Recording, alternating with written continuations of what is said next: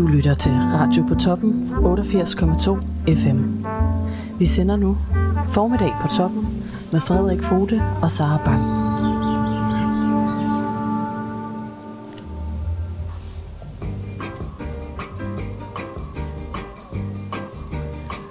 Godmorgen derude i Skagen. Du har stillet ind på 88,2 FM, og du lytter altså til Radio på Toppen. I dag sender vi lidt ekstraordinært fra en anden destination i Skagen. Vi står nemlig for foden af vandtårnet ved Markvej og Sankt Laurentivej. Vi kan også stå faktisk og kigger direkte hen på Slagter Munk. Vi har fundet os et lille sted under træerne, hvor det ikke er så voldsomt blæsevejr i dag, som det ellers er. Der er altså op imod 18 sekundmeter i dag i Skagen. Jeg synes, det er voldsomt. Ja. Og det er egentlig svært at sende radio fra udenfor, når det blæser så meget, men altså... Vi har fundet en lille oase her ved foden af vandtårnet. Det har vi. Hvor det faktisk fungerer. Ja, så det er simpelthen bare kommet ned helt slet på os i dag. Vi sender herfra hele dagen. Ja. Og det har vi glædet os meget til. Og vi står her jo af flere årsager. Altså for det første er det bare skønt at komme lidt ud af de vante rammer. Mm. Komme ud og se nogle flere skarboer, fordi der er meget trafik hernede.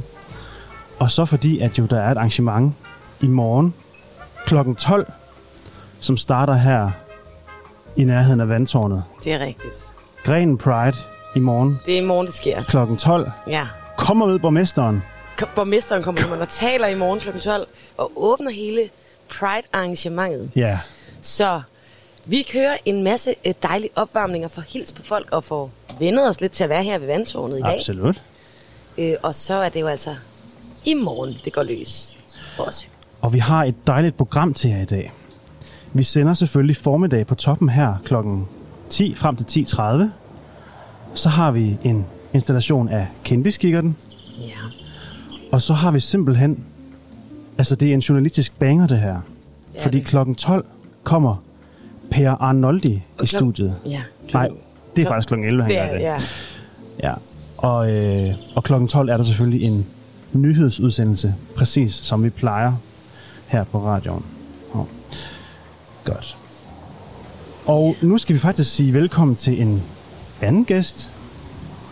Godmorgen, Else. Kan du høre mig? Jeg kan sagtens høre dig. Godt, ja. Vi kan også høre dig nu. Ja. Dejligt at se jer. Dejligt at se dig. Tak fordi du ville komme. Jeg ved ikke, om du stod tidligere op normalt for at komme herned. Nej, det er jeg ikke. Det kan man ikke sige. Solen skinner, så den skal nydes. Godt. Og du er jo her, fordi at du kender lidt til det tårn, vi står ved foden af lige nu. Du er nemlig bestyrelsesformand for den klub, der ligesom driver de besøgende her til tårnet. Ja, det er korrekt. Det er Skagen Efterløn og pensionistklub, der har lejet tårnet af Frederikshavn Kommune. Ja. Og hvorfor er det en god idé, at I lejer det her tårn? Hvad er det ligesom, der driver værket? Jamen, det er jo vores smukke by. Det er jo simpelthen vores smukke by, og det er den bedste udsigt, hvis man vil se by og natur. Ja. Det er at komme op i vandtårnet. Ja. Og jeg kan sige, at fra 1936 har folk kunne komme op i tårnet og se. Dengang kostede det 25 øre at gå op ad trapperne. Ja. I dag koster det 10 kroner for voksne og 5 for børn. Og jeg hørte i går, at I bad nogle børn om at tælle, hvor mange trin, der var op til toppen. Ja, det er jo det store spørgsmål, når folk går op og ned med små børn. Ja.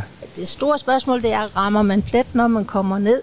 Else, vil du afsløre, hvor mange trin, der er op til toppen? Der er 120 trin. 120 trin? Der er 120 trin. Jeg troede, der var 1000. Jeg gik den anden dag. Jeg synes, det var ufatteligt langt op. Ja, nej, der er ikke så langt. Og man har mulighed for at puste ud imellem trinene. Det er rigtigt. Så hvis du sidder derude af et barn og lytter, og du skal ind og gætte, så har du altså fået svaret her. 120 trin på vej imod toppen af vandtårnet. Og den her forening, den her klub, det er jo faktisk en klub. Ja, det er en klub. Ja. Det er jo altid det med forening eller klub. I har en bemanding på herinde, som sidder og tager entré. Ja, det har vi. Det er vores medlemmer, der sidder her hele... Ja, sommeren, ikke også? De 3 måneder, juni, juli og august. Ja. Vi lukker ned her 1. september, så bliver det lidt for koldt, og der bliver for lidt turister, der vil op og se. Og selvom de lokale også samtidig kommer op og besøger os, så er det ikke ret mange. Nej. Og vores egen klub møder, dem starter vi op i september. Ja. Den første fredag i september, der starter vi op med vores klubmøder ude i aktivitetscentret. Det er der, vi holder til. Og det er jo hver fredag, vi har aktivitet. Og det er så fra klokken 14 og så til 16. Og det er rent socialt samvær. Det er hygge, det er underholdning, det er foredrag. Og så har vi jo en ekstra gode, når vi har vandtårnet, for vi kan komme på udflugter. Sådan. Og vi kan holde nogle fester. Men de laver jo noget for de der penge, de får ind her, ikke også? Altså, vi sidder her fra 11 til 17 hver dag i de 3 måneder, og det kan være hårdt at sidde så mange timer. Mm. Og samtidig så kommer der måske 30, andre tider kommer der 150 mennesker op, ikke også? Det er vind og vejr og årstiden, der bestemmer, hvor mange der kommer op, og hvor meget vi kan få ind til fest for. Det er klart. Og den her klub, prøv lige at fortælle lidt om den. Altså, hvem er med i den her pensionist- og efterlønklub? Hvem er den typiske medlem? Jamen, den typiske er nu nok pensionisten. Ja. Og vi har i år tilfældigvis 40 års jubilæum, og mange har været med fra start. Er det fint, ja. Og dengang det startede op, ikke? Også, der var noget, der hed efterlønner. I dag så går man næsten på pension direkte, ikke? Også, altså, der er ikke så mange efterlønnere, men vi har stadigvæk et par år at løbe på, ikke? Også, altså fra 63 til pensionsalderen, ikke? Også, der kan jo altså komme nogen ind. Ja. Det er mest pensionister. Okay, og I er alle sammen skagboer? Ja. Det er det vigtige. Det er vi. Og hvor mange er I? Jamen, vi er cirka 100 medlemmer. Ja. Ja. Ja. Og vi mødes jo som sagt hver fredag over middag, der, når vi har fået den første skraber fra klokken 14, og så møder vi ind. Og, jamen, vi har en månedlig hyggedag, hvor vi bare sidder og snakker. Mm. Og så forsøger vi jo så at lave et program, som er afvekslende, som der er, så der er noget for alle medlemmerne. Alle kommer jo ikke hver gang. Det er sådan mere, når der er musik, så kommer der rigtig mange, ikke? Og er der foredrag, jamen så alt efter, hvad det er for foredrag. Og festerne, der møder de talstærkt op næsten alle sammen. Mm. På udflugter lige sådan. Vi har vores faste udflugter, en om foråret, en om efteråret. Nu har vi så været lukket ned, så vi glæder os til at skal afsted her til september igen. Eller til oktober. Det første tur siden nedlukningen. Ja. Det er. Ja. Vi nåede lige at komme i Zoologisk Have i Aalborg sidste år. Ja. Men det var faktisk, hvad vi nåede sidste år. Okay. Ja. Men vi glæder os altid til at være sammen, og jeg ved, mange rundt i byen, de går og glæder sig til, at vi kommer i gang her. Ja. Det virker til, at der er et ret sprudlende sådan foreningsliv og frivilligt arbejde og et godt socialt net for alle aldre i Skagen. Ja, men det er det også. Vi har rigtig, rigtig mange foreninger heroppe, og der er muligheder for alle. I vores klub, der skal man ikke være god til noget. Jo, det skal man. Man skal være god til at værne om hinanden. Man skal være god til ligesom at være social og være åben over for nye ansigter. Ja. Det skal man. Men ellers så er der ingen krav. Der er ingen krav. Altså, vi vil jo gerne, hvis folk de vil tage en vagt i vandtårnet, fordi det skorter det også lidt på, fordi vi har været nedlukket, så har vi ikke været sammen. Ja. Normalt så plejer vi at presse dem sådan en lille smule, ikke også, for at de kan komme med på vagtplanen. Men det har vi jo ikke kunnet i den her situation, som vi står i nu. Okay. Ja, så vi må tage ekstra nyk også, som går herned. Det er bare fremragende. I er så hyggelige at komme ind til, når I sidder og lukker folk op af de 120 trin. Tak. Jamen, det er jo dejligt at møde turisterne. Ja. Jamen, det kan godt være, at de er lidt beklemt, når de går op, men de stråler som solen, om kap med solen, når de kommer ned igen, fordi de har fået en fantastisk oplevelse. Ja. Og det er jo smukt tårn. Men sådan en dag som i dag, hvor det blæser nærmest 18 sekundmeter, kan man komme op i dag? Ja, det kan man. Det kan man da. Det kan man, og selvom regnen den styrter ned, så vandrer folk gerne op ad trapperne, bare for at opleve det. Ja. Men som det er i dag, der er det jo fantastisk, for du kan se bølgerne ude på vandet. Ja. Ikke? Og du kan se til Grenen, du kan se til Gammel Skagen, du kan se overalt. Ja. Selv de store krydstogtskib, som har lagt herude hele sommeren, faktisk, eller hele foråret. Jamen, folk de har stået deroppe, og de har talt dem og spurgt om, hvorfor ligger de derude? Og, jamen, så må vi jo oplyse dem om det, vi ved. Ja. Ja. Der er en meget, meget fin udsigt deroppe fra. Kan du fortælle lidt om historien omkring tårnet? Hvad? Ja, det kan jeg jo sådan set godt.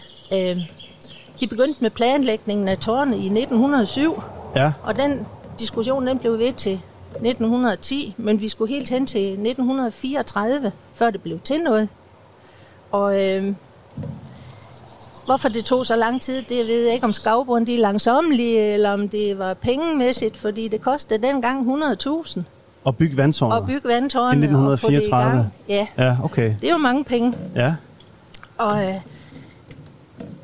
jamen altså, som sagt, hvis folk de skulle op i tårne, så var det 25 øre. Jeg ved ikke, ja, hvem der indkasserede de 25 øre, om det var til driften eller hvad det var, men sådan er det jo. Ja. Men vi har så haft det i hvert, altså så langt jeg kunne kigge tilbage, ja, så var det fra 2002, vi startede hernede. Ja. Der kan jeg se i papirerne, at der har vi haft det. Okay, men man er faktisk kommet op i tårnet siden 30'erne, sagde du? Ja. Ja.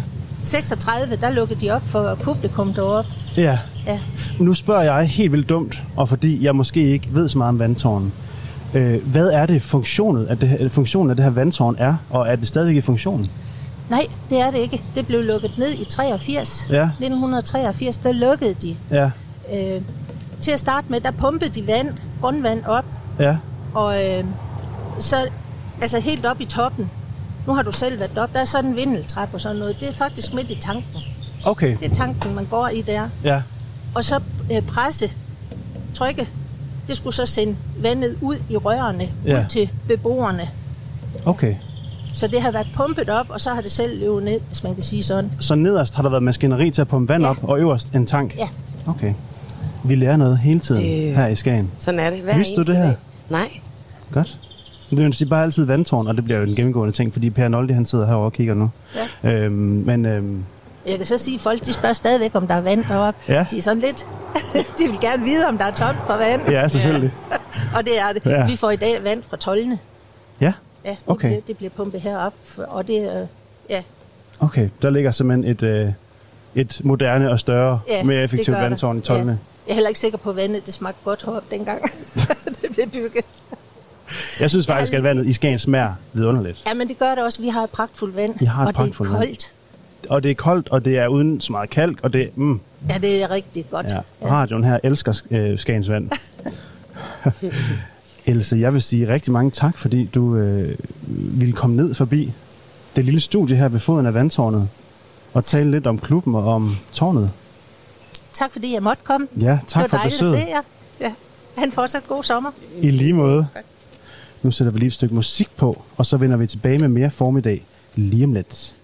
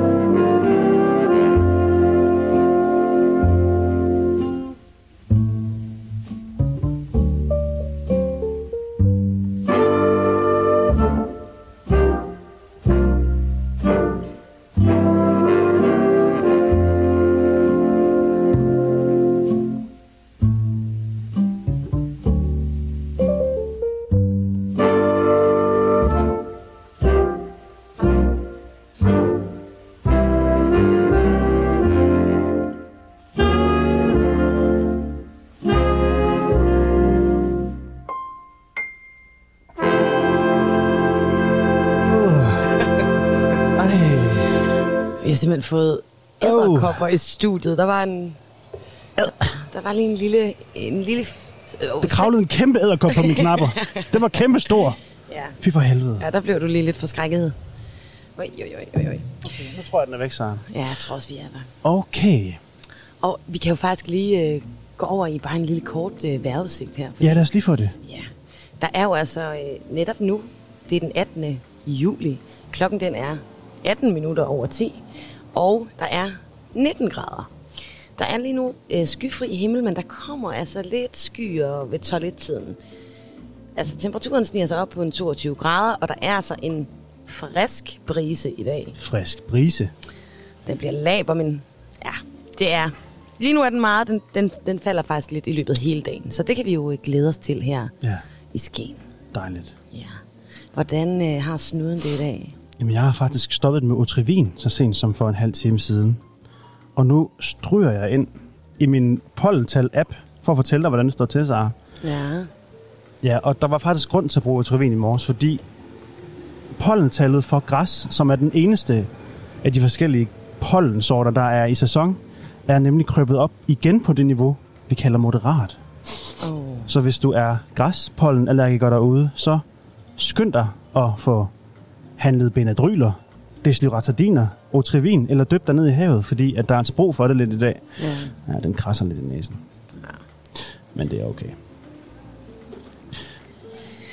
Ej, og vi står jo altså her og kigger hen på Iscaféen og Bamsemuseet. Det er jo simpelthen dejligt at være lidt ude af haven og se på forbipasserende folk. Ja. Der er faktisk ganske god aktivitet. Der er mange biler, der kører forbi. Cykler. Jeg kan simpelthen se 3 cykler, 4 i det øjeblik. Vi live kommer til. Jeg kan sige noget helt vanvittigt, jeg oplevede i morges. Ja. Det vil sige her for en time siden. Jeg har boet inde i København i 8 år. Og derover står man i kø til bagerierne. Til de fancy, lækre bagerier. Ja. Nogle gange i 200 meter. Ja. Jeg kom i morges her klokken cirka 9 ind til det centrale Skagen. Og hvad var der? Der var køer, altså næsten 100 meter kø til en bager. Og det er samtlige bager. Og det er samtlige bager. Det er jo... Hvad foregår der? Man skal tidligt op, hvis man skal nå at have morgenbrød her i byen. Ja. Jeg har lidt det princip, jeg ikke gider stå i kø til en bager, men altså... Det tror jeg simpelthen ikke, at du kommer udenom her. Men jeg er interesseret i, om det er normalt i Skagen, at man står i kø til en bager. Det er, som jeg er orienteret, meget almindeligt, at man står i kø til en bager. Også i Skagen? Også i Skagen. Især i Skagen. Også i så lange køer? Ja. Okay. Fordi det var faktisk den primære årsag til at forlod København. Det var den lange kø i bageren. Men det er overhovedet ikke bedre herovre. Nej. Okay. Nej. Godt. Sara, og vi kan jo sige, at vi er altså i dag rykket ud af vores vante rammer. Vi er rykket ud af studiet nede i Drachmanns have og ind til Markvej 1. Der er sådan en stor rund flot plads lige foran vandtårnet her i Skagen, hvor vi står og sender fra. Og det er altså fordi, at vi gerne vil tale med nogle flere skagboere. Vi vil rigtig gerne tale med jer, så hvis I ser os, så kom hen og spørg, hvad det er for noget fis, vi laver. Ja. Eller kom hen og giv et tip, hvis du har set noget. Ik? Og det er altså også fordi, at vi skal huske at gøre opmærksom på Grenen Pride i morgen kl. 12. Jeg glæder mig helt vildt. Ja, det bliver en fantastisk dag. Skal vi efterlyse en soundbox i radioen nu? Ja, for der er faktisk ikke dukket nogen op endnu. Nej, det kan vi godt gøre så. For satan, der er flere, der kommer. Hvis du sidder derude, kære lytter. Hatte da. Ja. Og hvis du sidder derude, måske på en soundbox, og lytter med til Radio på Toppen her søndag formiddag, så må du så gerne ringe ind, hvis du har lyst til at låne den ud til et meget, meget herligt arrangement i morgen kl. 12. Det er altså Grenen Pride, kærlighedsfesten 2021. Ja. Vi skal passe godt på den. Det skal vi. Det handler om, at der skal spilles musik fra den i et par timer. Ja. Og den skal stå solidt og meget roligt placeret i en ladecykel. Ja. Så det er ikke noget med, at den kommer til skade. Og selveste borgmester Birgit Hansen skal tale ind, eller i mikrofon ud af den soundbox også. Ja. Så vi passer rigtig godt på udstyret. Så hvis du sidder på en soundbox, Så smid den lige ned forbi studiet her, så vil vi rigtig gerne låne den i morgen. Og hvis du har noget, du gerne vil sige, noget du ønsker, en kritik af programmet eller en god historie, så ring gerne ind til os på telefonnummer 50 35 64 25, eller kig forbi Markvej nummer 1, foden af Vandtårnet i dag, så finder du os der.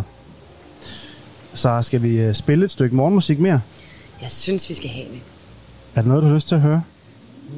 Altså, jeg kan jo godt lide lidt jazz om morgenen. Vi spiller... Skal vi spille noget Ella Fitzgerald igen? Jo. Godt. Her kommer April in Paris med Ella Fitzgerald og Louis Armstrong.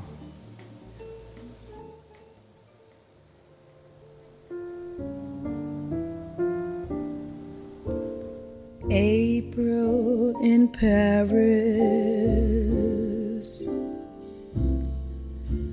chestnuts in blossom,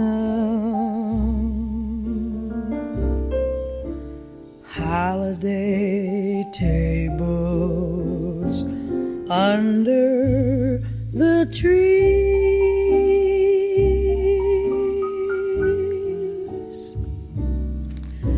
April in Paris, this is a feeling no one can ever reprise.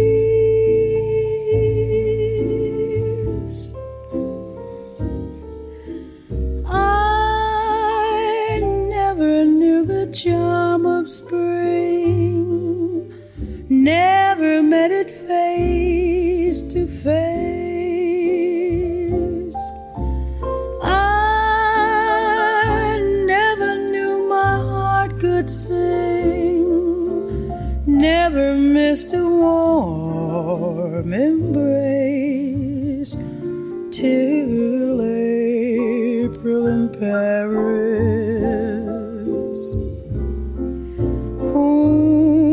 Can I run to? What have you done to my heart? Yes, April in Paris,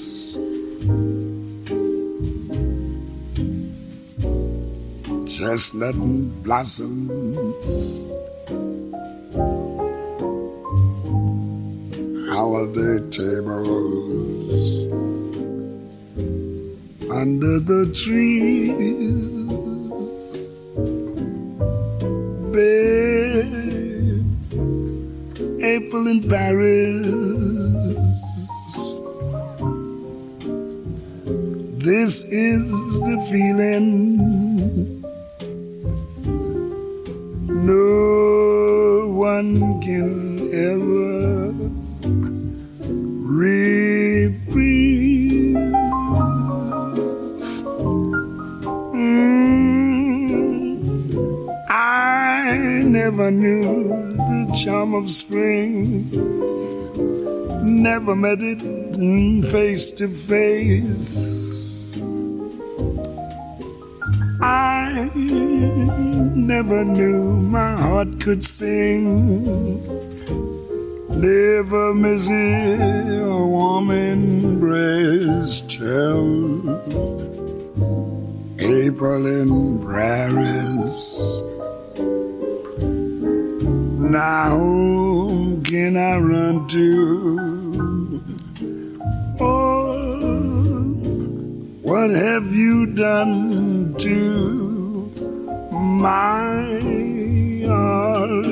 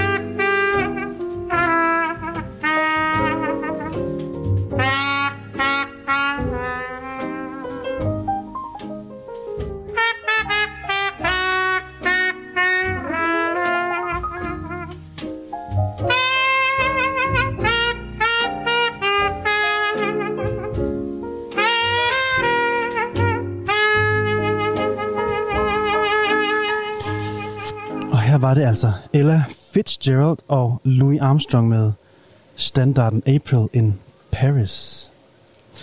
Vi er ved at være ved vejs ende her i formiddag på toppen. Men inden vi slutter, så skal vi selvfølgelig lige have en kulturkalender.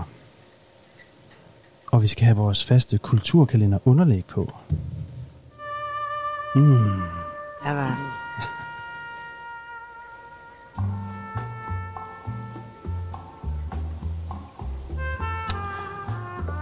Og i dag kan man altså starte sin kulturelle eskapader kl. 11 med at tage på udstilling i Det Hvide Fyr. Igen i 2021 slår vi dørene op for de flotte kunstudstillinger i Det Hvide Fyr. Glæd dig!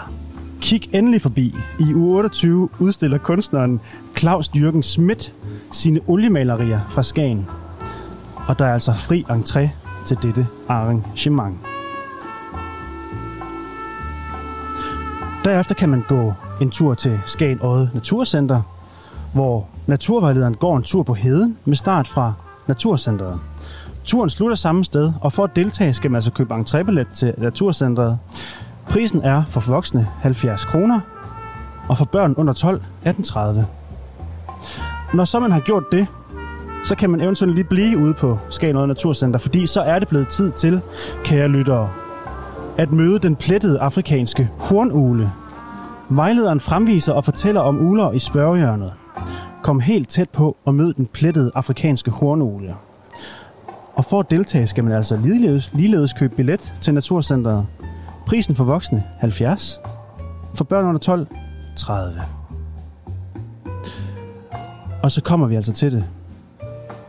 Når man har været ude at se hornuglen, man har gået tur med naturvejlederen, så kan man lige blive lidt mere ude på Skagen Odde Naturcenter. Fordi modsat hornuglen, så sker der altså noget i dag derude, som er nærmest uden fortilfælde, og som ikke sker hver dag. Mm. Det er nemlig sådan, at den modernistiske kunstner, plakatdesigner, skulptør Per Arnoldi, han har fanisering i dag ude på Skagen Odde Naturcenter. Og det er altså i anledning af, at han bliver 80 år i år, at han har valgt at lave udstilling heroppe helt indtil 22. oktober. Og det foregår fra kl. 16 til 18, og der er fri entré i dette tidsrum. Per vil selv være til stede for at hilse og fortælle om sine værker. Og vi får altså Per Arnoldi i studiet her i Radio på Toppen om en lille halv time, når vi har været igennem en kendiskikkert. Det var dagens Kulturnyt. Og det var dagens formiddag. Ja. Tak fordi I lyttede med. Nu sender vi fjerde installation af programmet Kendiskikkerten. Og så lyttes vi ellers bare ved igen. Faktisk i morgen her i radioen. Vi sender nemlig fra kl. 12. Også nede fra Vandtårnet. I forbindelse med Grenen Pride. Her kommer altså Kendiskikkerten. Rigtig god fornøjelse. Du lytter til Radio på Toppen 88,2 FM. Vi sender nu Kendiskikkerten med Sune Hansen Mikkelsen og Jon Lange.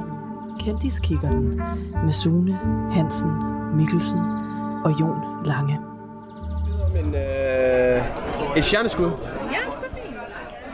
Ja, jeg skal have sådan en favorit, sådan en fiskefilet. Ja. 2 styks. Ja. Jeg skal bare have en mellem Coca-Cola. Yeah. Jeg skal køre hjem. Yeah. Ja, så fint. Og jeg tror, jeg skal have sådan en stor Tuborg Classic. Yeah. Ja. Jeg kan følge til at sidde tørst. Ikke til? Vi kan heller ikke følge til at sidde tørst. Nej, det er det. Det er det. Der er eddermame godt nok kraftigt med varmt i dag. Så fint. Hvad sidder jeg og laver her? Det ser da spændende ud. Jamen altså, vi er ude fra Radio på Toppen lige nu. Okay. Så vi sidder egentlig, vi er jo gået ned til havnen for ligesom at se, om der kommer nogle, yeah. Nogle spændende mennesker. Yeah, ja, det var dejligt. Ja. Altså, er I fra Skagen? Altså, jeg er fra Hellerup, så jeg er taget op. Ja. Kom fra en uges tid siden. Ja. Okay. Jeg er egentlig fra området her, okay. Ja, og laver lidt arbejde sammen med ham. Og lige hjælper ham lidt rundt og viser ham, hvor han skal have.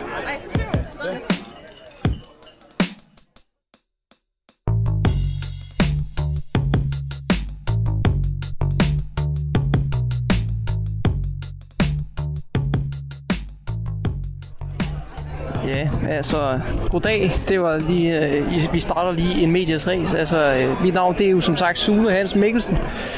Jeg bestilte et par fiskefiléer nede på, hvad fanden hedder det, Jon Jollehuset, hernede ved havnepromenaden ved Skagen Havn. Du kunne jo bedst fisk hver dag fra altså, jeg kan lige så godt sige det, som det er.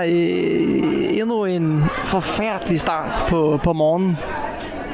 Ja, det er jo ikke min skyld. Jeg sad der klar, ren, klokken 8. Der stod jeg klar ude for ruts. Jamen altså, som et mirakel, så er Jon jo fandme blevet frisk igen, ikke? Men så kommer jeg kraftedme afsted. Jeg står ved fortovskanten ude foran ruts. Jeg har glemt mit kamera på værelse 21, ikke? Fandme nok, det er utroligt. Når man som paparazzi-fotograf, ikke? Det er jo kraftedme som at glemme sin sørøverben, hvis du er sørøver, ikke? Altså kraftedme. Så nu er vi ligesom fanget herinde i midten af Skagen, og jeg håber, altså vi har jo sat os ned for simpelthen at få noget at spise for at glemme tankerne. Kom lidt væk, kom andet sted hen. Jeg skal simpelthen have noget i skrotten og en stor fadøl. Og jo, som det ikke skulle være nok, at jeg har glemt kameraer, ikke lige pt. Kan tage billeder af, hvis der kommer den helt ulækre A-lister. Hvad er det så, der er sket med Corollaen? Ja, det er jo lidt trist. Det er jo dårlig nyhed. Den er til syn. Og jeg er så bange. Corollaen ikke... Hvad fanden, jeg blev nødt til bare at køre. Altså, det kan jeg slet ikke holde til. Den Corolla, den har godt nok, den har været gennem tykt og tyndt med mig. Altså, hele mit liv næsten. Jo, nu kommer drikkevarer. Nu kommer der drikkevarer der. Så lidt til jer. Skål. Tusind tak for det. Fuh, det bliver sgu godt, det her. Skål, Jon. Skål.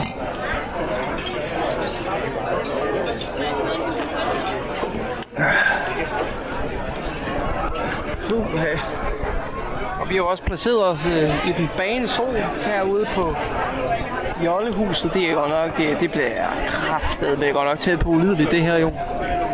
Det er jo godt nok, godt nok i den skraldende af varmen. Der er fandme god temperatur, og jeg håber, at huske solcreme, fordi ellers bliver godt noget rød i aften. Det kan jeg sige. Jeg tænkte egentlig på, Jon, altså hvis nu det her, det var under nogle... Hold da kæft, det er det, jeg siger, børn. Ja, det er bare lige så dejligt, så altid lige lidt. Hold da kæft. Men det er jo det, jeg siger, fordi hvis nu jeg husker mit Nikon Coolpix P900, ikke, så havde vi jo byttet plads i en rub, fordi det, der sker lige nu, det er, at jeg sidder med ryggen til havnpromenaden, og hvis vi lige vender os rundt her, så kan vi jo kraftedme se den ene store løsbrød efter den anden. Det er jo fuldstændig sindssygt sygt, det her. Det er jo fandme som at være tilbage i Hellerup nede på Marievej. Så altså, så er der et eller andet, der ligger den vej. Et båd med et volleyballnet. Jeg ved ikke, om det er en form for en båd fra La Santa, eller hvad det er. Ja, nej, det har jeg sgu... Nej, det er sgu fisk... Det er fisknet. Det er til at fange fisk med. Det er ikke volleyballnet. Det er ligesom sidste gang, hvor... Jeg prøver at forklare. Ja, det er jo det der med fiskenettet. Det er på en måde. Det er en fiskkutter. Men det var det til pingvinerne, du snakkede om? Ja, nej, ikke det her. Altså det, jeg snakker om, det var jo til, når man skulle ringmærke fugl, og så op på land sammen med den net. Men det her, det er til at så at fange fisk under vand. Hvad fanden var det? Det er jo store altså både der kommer med folk på. Altså det er ofte der er mange turister, de kommer udenbys fra i sådan stor jagt. Altså jeg er jo kraftedme altid lært, hvis nu du hører en eller anden form for luftalarm, ikke, så er det eddermame med at søge ned i bunkeren. Hvorfor forholder menneskerne sig her så stille og roligt? Jamen det er jo fordi de store krydstogtskib der ligger ind til land, så skal lige markere at de kommer ind nu. At det derude, at det er krydstogtskib, det vi ser lige frem med. Ja, det kan du tro. Det er fra et eller andet land, der så kommer forbi, og så skal de så ud, og det er noget pensionist, der er der på. Jeg troede jo kraftedme fandme, at det var Peter Mygind, der lige var sejlet til havn herude i Skagen. Ja, nej. Ja, fordi det skal vi også lige rette en kommentar til, ikke? At der er et kæmpestort krydstogtskib, ikke? Der ligger til havn her lidt udefra. Og det er fandme sjovt, fordi tidligere, da vi var på vej ned mod Parkhuset her i Skagen, så fandme igen har glemt kameraet, så stod vi jo kraftedme ind i Peter Mygind, ikke? Ja, det vidste jeg så ikke, men... Og der er Jon sådan lidt i tvivl om, hvem fanden det egentlig er, vi snakker om her. Sune er så hurtigt til så lige at vise sådan god en, og så hører vi faktisk, hvad han siger, og så kommer jeg i tanke om, at han har været med i sådan et reklame, jeg har set en gang for sådan et rejseselskab, hvor de så har sådan hvor han så siger et eller andet med, at det skulle at rejse, man kan bare gøre på en app. Og så kunne jeg huske hans stemme i hvert fald, så jeg ved godt, hvem der er nu, ja. Ja, det var en meget spændende anekdote, det der jo. Men altså, jeg ser jo Mygild, som jeg har jo radaren ud igen, ikke? Og så fandme ikke, så lader jeg jo som om, at kameraet det hænger rundt om skuldrene. Det er jo som om, at vægten fra kamerasnoren og remmen, ikke? Den er bare lang, altså hænger tykt, ikke? Så jeg griber jo bare om brystkassen og lige ved navleområdet, ikke? For ligesom at rive fat i mit kuglepik. Så indser jeg kraftedeme, at jeg glemte det, du. Anyways, jeg har jo ikke noget til at fotodokumentere, så I må tabe for mit gode ord og mit ræsonnement, at vi har stødt ind i Peter Mygind. Men jeg tænkte jo faktisk, at det var hans lystbåd, der holder derude. Der er faktisk få, der ved det, men Mygind, ikke? Hans skuespilkarriere, den har jo ikke været prængende. Nej, det vi ser jo ikke, nej. Men det fede med Mygind, det er ikke, at han spiller skuespil. Kom lige lidt tættere på her, jo. Så investerer han jo også i bitcoins. I hvad? I bitcoins. Nå. Nej, det kender jeg ikke, nej. Hvad er det for noget? Cryptocurrency. Nej, det cryptocurrency. Nej. Blockchain. Blockchain. Det kender jeg ikke til. Nej, hvad er det? Altså det her kryptocurrency, som det hedder på dansk, hvis man lige sådan skal prøve at danse det lidt, det er jo noget, jeg ikke forstår. Nej, det kan jeg så. Men det ved, at det er noget, man bliver rig af, ikke? Og det gad jeg da godt prøve at smage på et tidspunkt. Men jeg tænker, hvis Mygind, han har råd til den der, altså det, jeg har hørt fra pålidelige kilder, han opererer inden for blockchain, så er det jo grund til, at han har styr på den båd derude, der holder der lige nu, ikke? Ja, nej, jeg tror bare, det er krydstogt. Jeg tror egentlig bare, det er krydstogt. Jeg ved ikke, om det er Peter Mygind, der har krydstogt, men det tvivler jeg på. Så nu har jeg lige brugt de sidste 5 minutter på at forklare, hvad blockchain er, hvorfor Peter Mygind er cool, og så viser det sig, at det ikke er hans skib. Ja, det ved jeg selvfølgelig ikke. Jeg vil bare skyde på det. Det er nogle af de der pensionister, der plejer at komme forbi. Ja, de er ret dygtige til at komme ind med sådan en stor båd. Så kommer de og lægger derude i et par uger, og så kommer de ind til Skagen og skal have noget fisk og se, hvordan dansk liv det er. Noget fisse. Fisk. Fisse. Fisk. Fisk. Okay. Yeah. Jamen altså, Sune Hans Mikkelsen og Jon Lange, der sidder nede på Jollehuset lige nu. Jeg skal kæmpe mig igennem 75 centiliter med fadbams, og hvad du får der, ikke? Jeg får en vink cola, fordi jeg håber jo på, at den Corollaen, den kommer igennem synet, og så kan jeg køre hjem alligevel, og så skal vi ikke tage den bus. Nej. Ja. Altså, jeg kan godt mærke, sådan humøret er lidt lowly nu, så jeg tror lige, jeg stopper optageren. Og så venter vi lige på, at der kommer noget fiskfilet, og hvad var det, du havde bestilt? Et betjenskud. Et hvad, siger du? Et betjenskud. Ja, men hvad har du bestilt? Jeg har bestilt stjerneskud. Ja, altså, hende tjener var meget lækker, men hvad har du bestilt for fanden? Jamen, det er sådan en bitte mad med noget fisk på, og så lidt rejer, og så lidt god mayonnaise, og så... Du lytter til Radio på Toppen, 88,2 FM. Vi sender nu Kendiskikkerten med Sune Hansen Mikkelsen og Jon Lange. Og nu sker der noget der, Jon. Så er der smad klar til jer. Den skal være med et stjerneskud. Det skal jeg bede om. Ja, tak. Rød, og der var fiskefiléer. Tusind tak skal du have. Der var remoulade og pomfritter, og skal I bede om ekstra dressing, eller kan spise en lille pomfrit mere, så bare sig til, og så finder vi det til jer. Fantastisk. Det kan det være. Det finder jeg til jer. Tak for det. Der er kraftedet med varmt her i hvert fald. Nå, drenge. Jamen, velbekomme du. Jeg skal lige høre... Hvad fanden er det, du har på toppen dag? Det er sådan lidt spars og løg, det er noget rejer, og så lidt kaviar, og så en god tomat, en agurk, og sådan en lille hvid med spars, og så lidt grønt, plat, pynt, og så en dejlig lille citron, så er vi, ja, så er det godt kørende. Ja, det jeg har, det er jo, det ligner jo kraftigt med, det er jo 2 fiskfiléer, ikke, og så med nogle pomfritter nedenunder, noget remoulade, lidt salat, og så en tomat. Jeg tænker bare, jo, det skal vi bare gå på, som man siger. Kraftet med, jeg er sulten, du. Velbekomme, du. Velbekomme.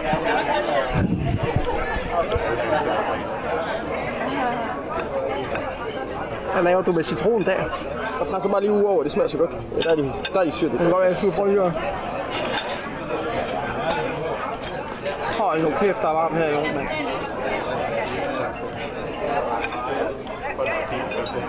Ja, spiser man citron efterfølgende, eller?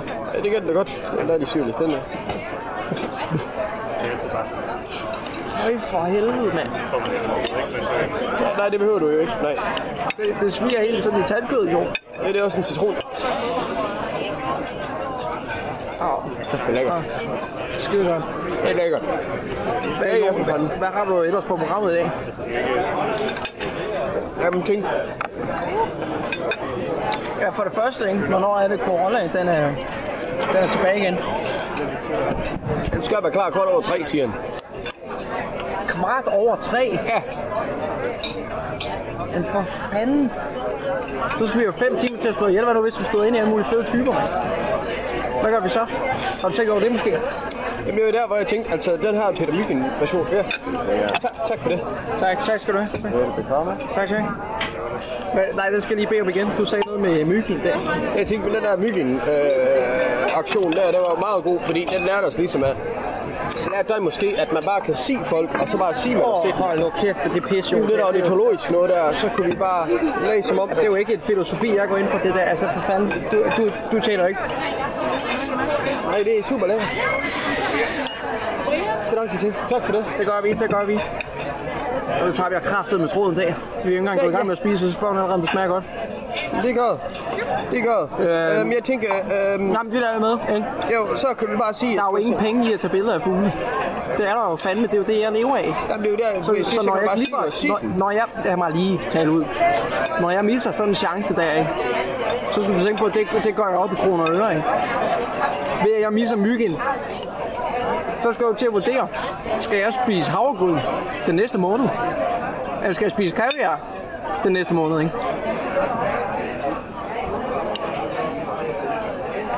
Altså, søn godt den ene, Jon, for fanden. Jamen, hvad skal du så spise? Det er jo det, fordi vi skal jo fandme have fat i den bil, så vi kan komme tilbage til Rus og hente den kamera. Ikke? Hvis nu. Det skal ikke ske igen. Jeg kan jo ikke rigtig forstå, hvad min fejl den er i den her situation. Det er sgu da for helvede, at din bil skal til syn. Pas nu bedre på det lort, for fanden. Det er sgu da så simpelt, mand. Men kunne du ikke bare tage de kamera med alligevel? Og kæft, det smager godt, det her. Jamen, det er sgu meget lækkert. Jamen, prøv at høre. Du skal tænke på, ikke, når jeg skal ud af døren, der har 117 ting, jeg skal have med. Men der er kamera ikke det vigtigste. Jeg skal have min taske og mit kamera med, ikke? Ja. Og det smutter nogle gange, det pis. Så det er sgu da nemmere, at du sørger for, at vi har noget, der kan blive kørt i, så vi kan komme tilbage og hente det lort, hvis nu jeg glemmer det. Men jeg tænkte, nu har du jo været... Hvor længe har du egentlig været paparazzi? Jamen, det er en 12-13 år, jeg er blevet til, jo. Men er det så ikke bare... Altså, så er det jo begrænset, hvor længe jeg har. Altså... Men det var ikke... De første 7 år var jo 3, som vi siger. Altså, herefter de sidste halve år, der er sgu blevet til ikke forsider, men i hvert fald til ensidshistorier. Men hvis man nu tænker over, så går en tømmer jo heller ikke afsted uden arbejdssko, vel? Nej, men det... Og en fisker tager jo heller ikke afsted uden sit net. Det går jo smule. Hvor kæft, hvor varmt. Men det er jo det, jeg siger, ikke? Det kan jo smutte det skidt. Og det er derfor, når det smutter for mig, så har jeg dig til at redde mig, for fanden. Men anyways, det er fandme sødt, at du giver med dig, synes jeg. Okay, hvad? Jeg siger, det er fandme sødt, at du inviterer mig ud og spise, så jeg kan få det sådan lidt bedre, ikke? Det er sgu meget fedt, jo. Nej, men det ved jeg nu ikke rigtig, om jeg gør. Gør det. Det tror jeg. Jamen, altså, du kan også gemme den til en anden gang. Du har gennem til aftensmad, så kan vi jo gå ind på fiskerestauranten her ved siden af, hvis det er. Nej, det ser sgu fandme lækkert ud. Nej, det. Og det er også noget med, at Birte Kjær kommer og spiller, synes jeg, kunne se. Jamen, så tror jeg, jeg skal nok betale den her frokost. Jamen, skal vi ikke sige det? Og så lad os lige spise op, ikke? Og så samler vi op senere.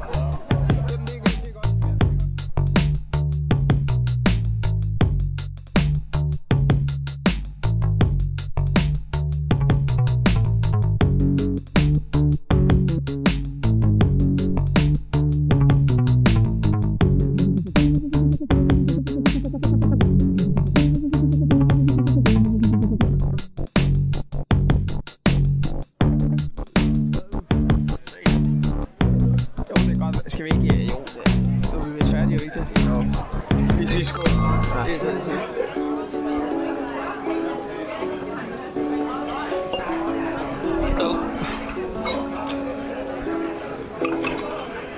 Jeg kan sgu ikke det sidste der, jo.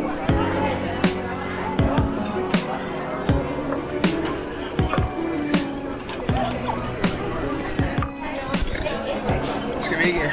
Nå, der er smut. Vi skal over i noget skygge nu, jo. Hvad fanden er det for en lyd?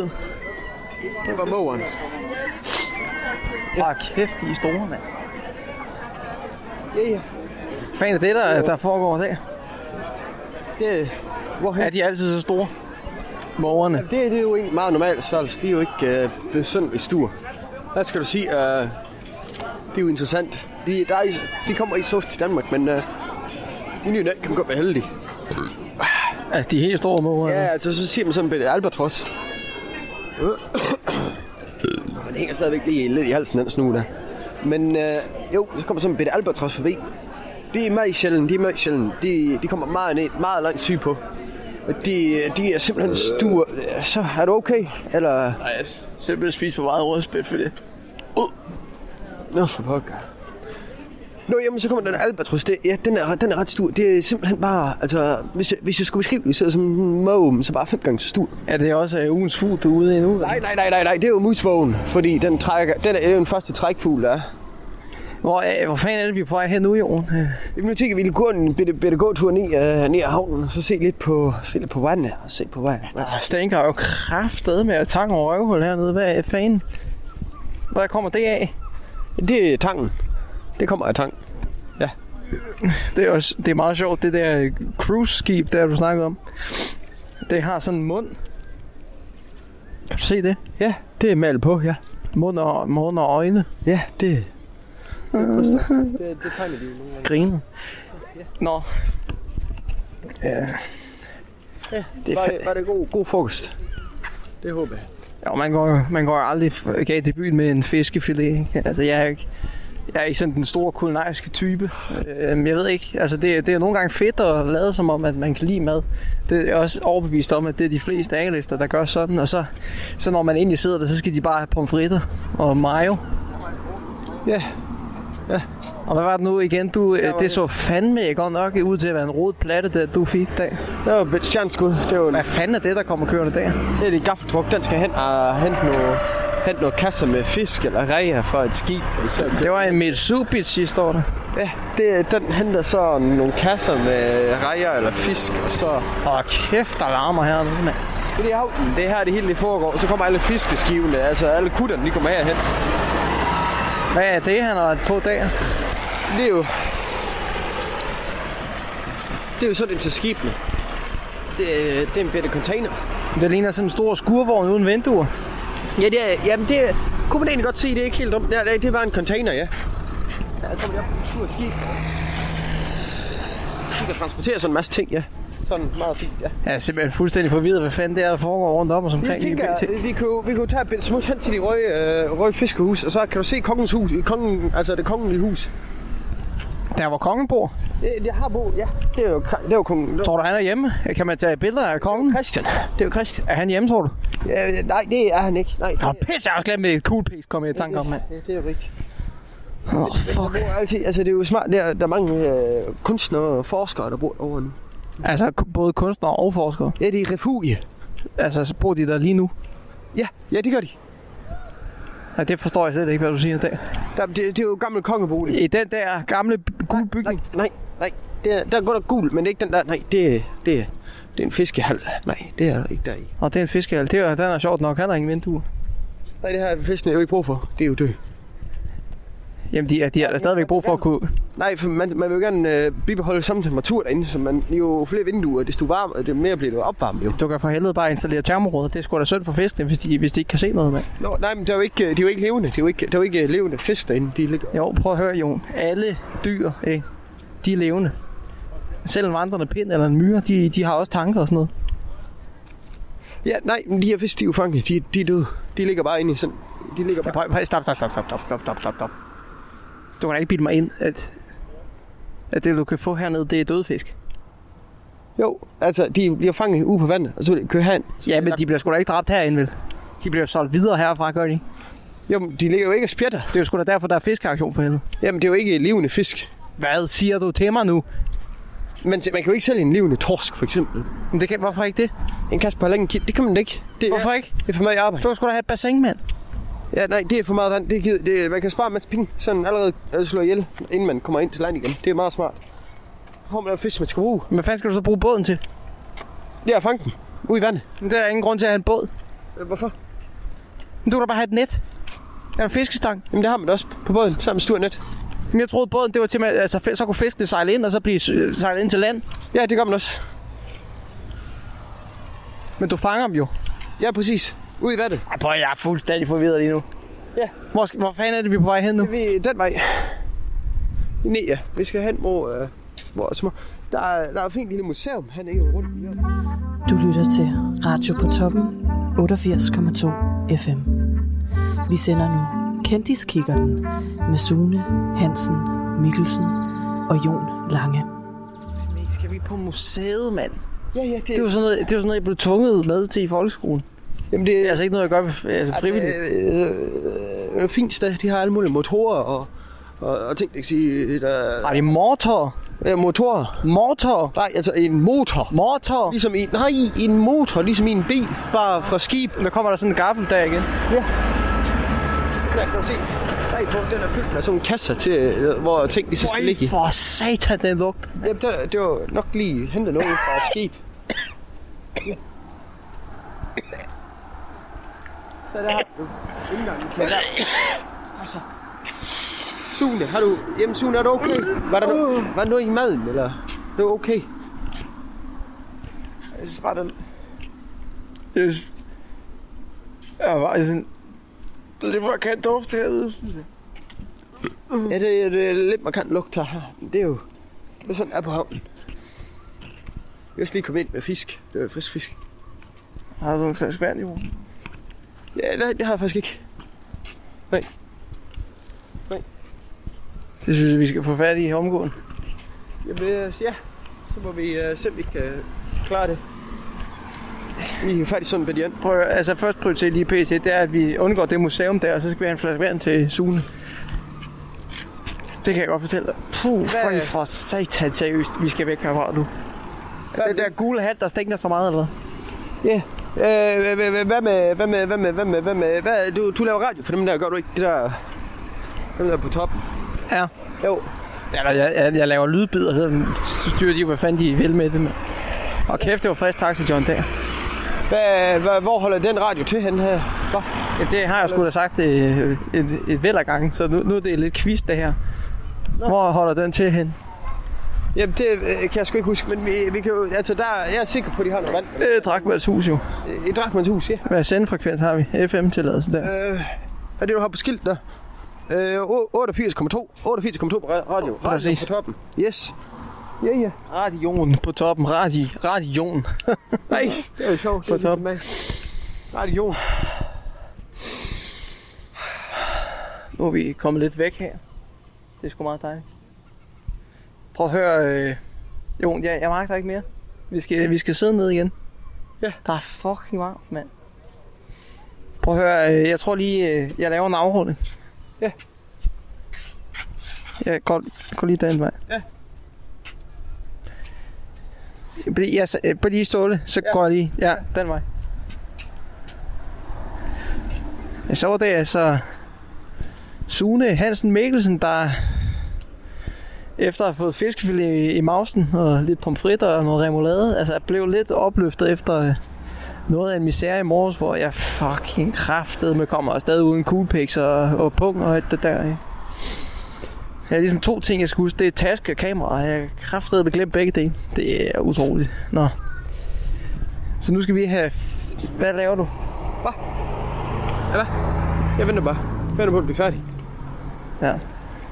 Og så nu skal vi så have... Ja, hvad er klokken nu? 4 timer til at gå, før vi kan køre hjem igen i... Ja. I Corollaen. Ja. Så der er jo ikke så meget at sige andet end tak for frokosten. Jo, det var så lidt. Jeg tænker på Og så snakkes vi ved. Jeg tænker lige på, nu, når du skal til afsted igen. Altså, jeg smutter til Mallorca i morgen med familien.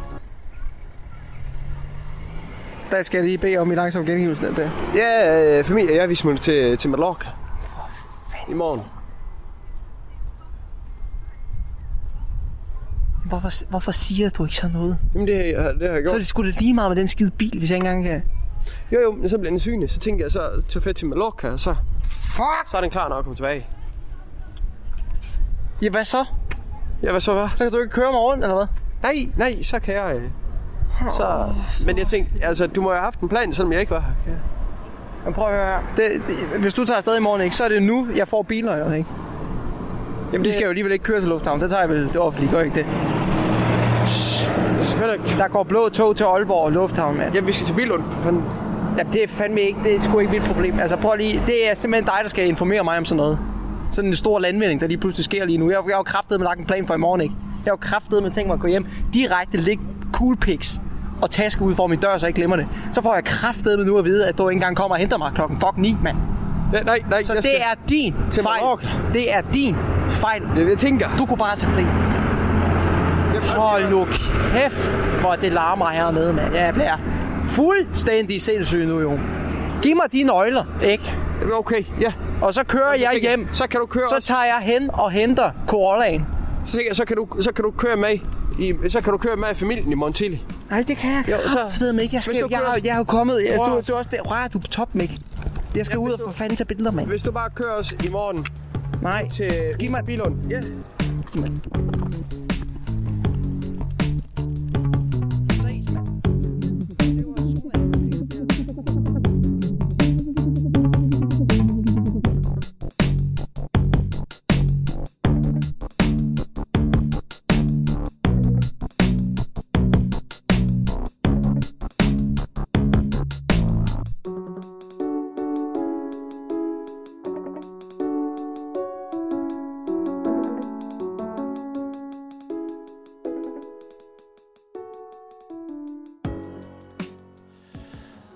Og nu har klokken altså rundet 11 her på Radio på Toppen 88,2 FM.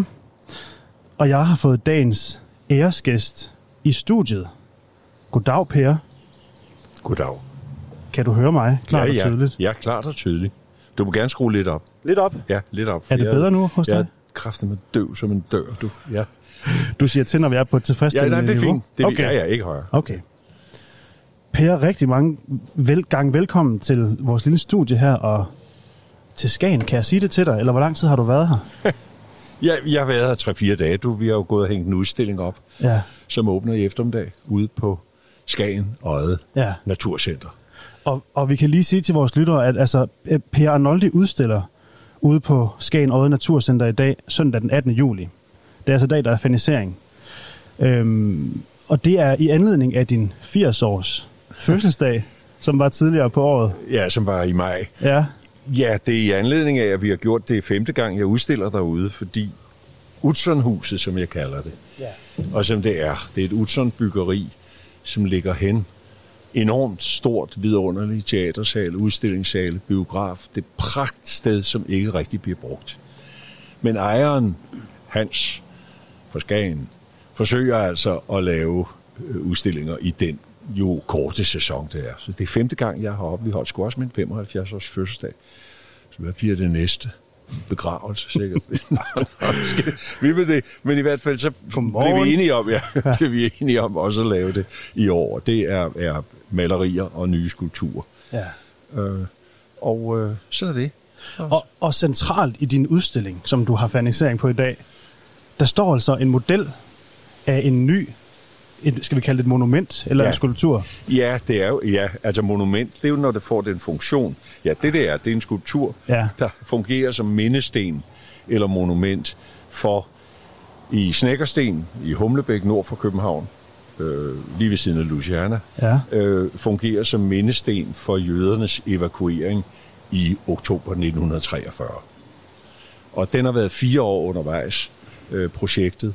Og dronningen indviede det her den 5. maj, og det var altså befrielsesdagen, og det var fint, og det var dårligt vejr. Og det gjorde, det mindede om oktober. Ja. Forstår du, havde der været sådan et skagensvejr som det her, så havde det helt set idyllisk ud.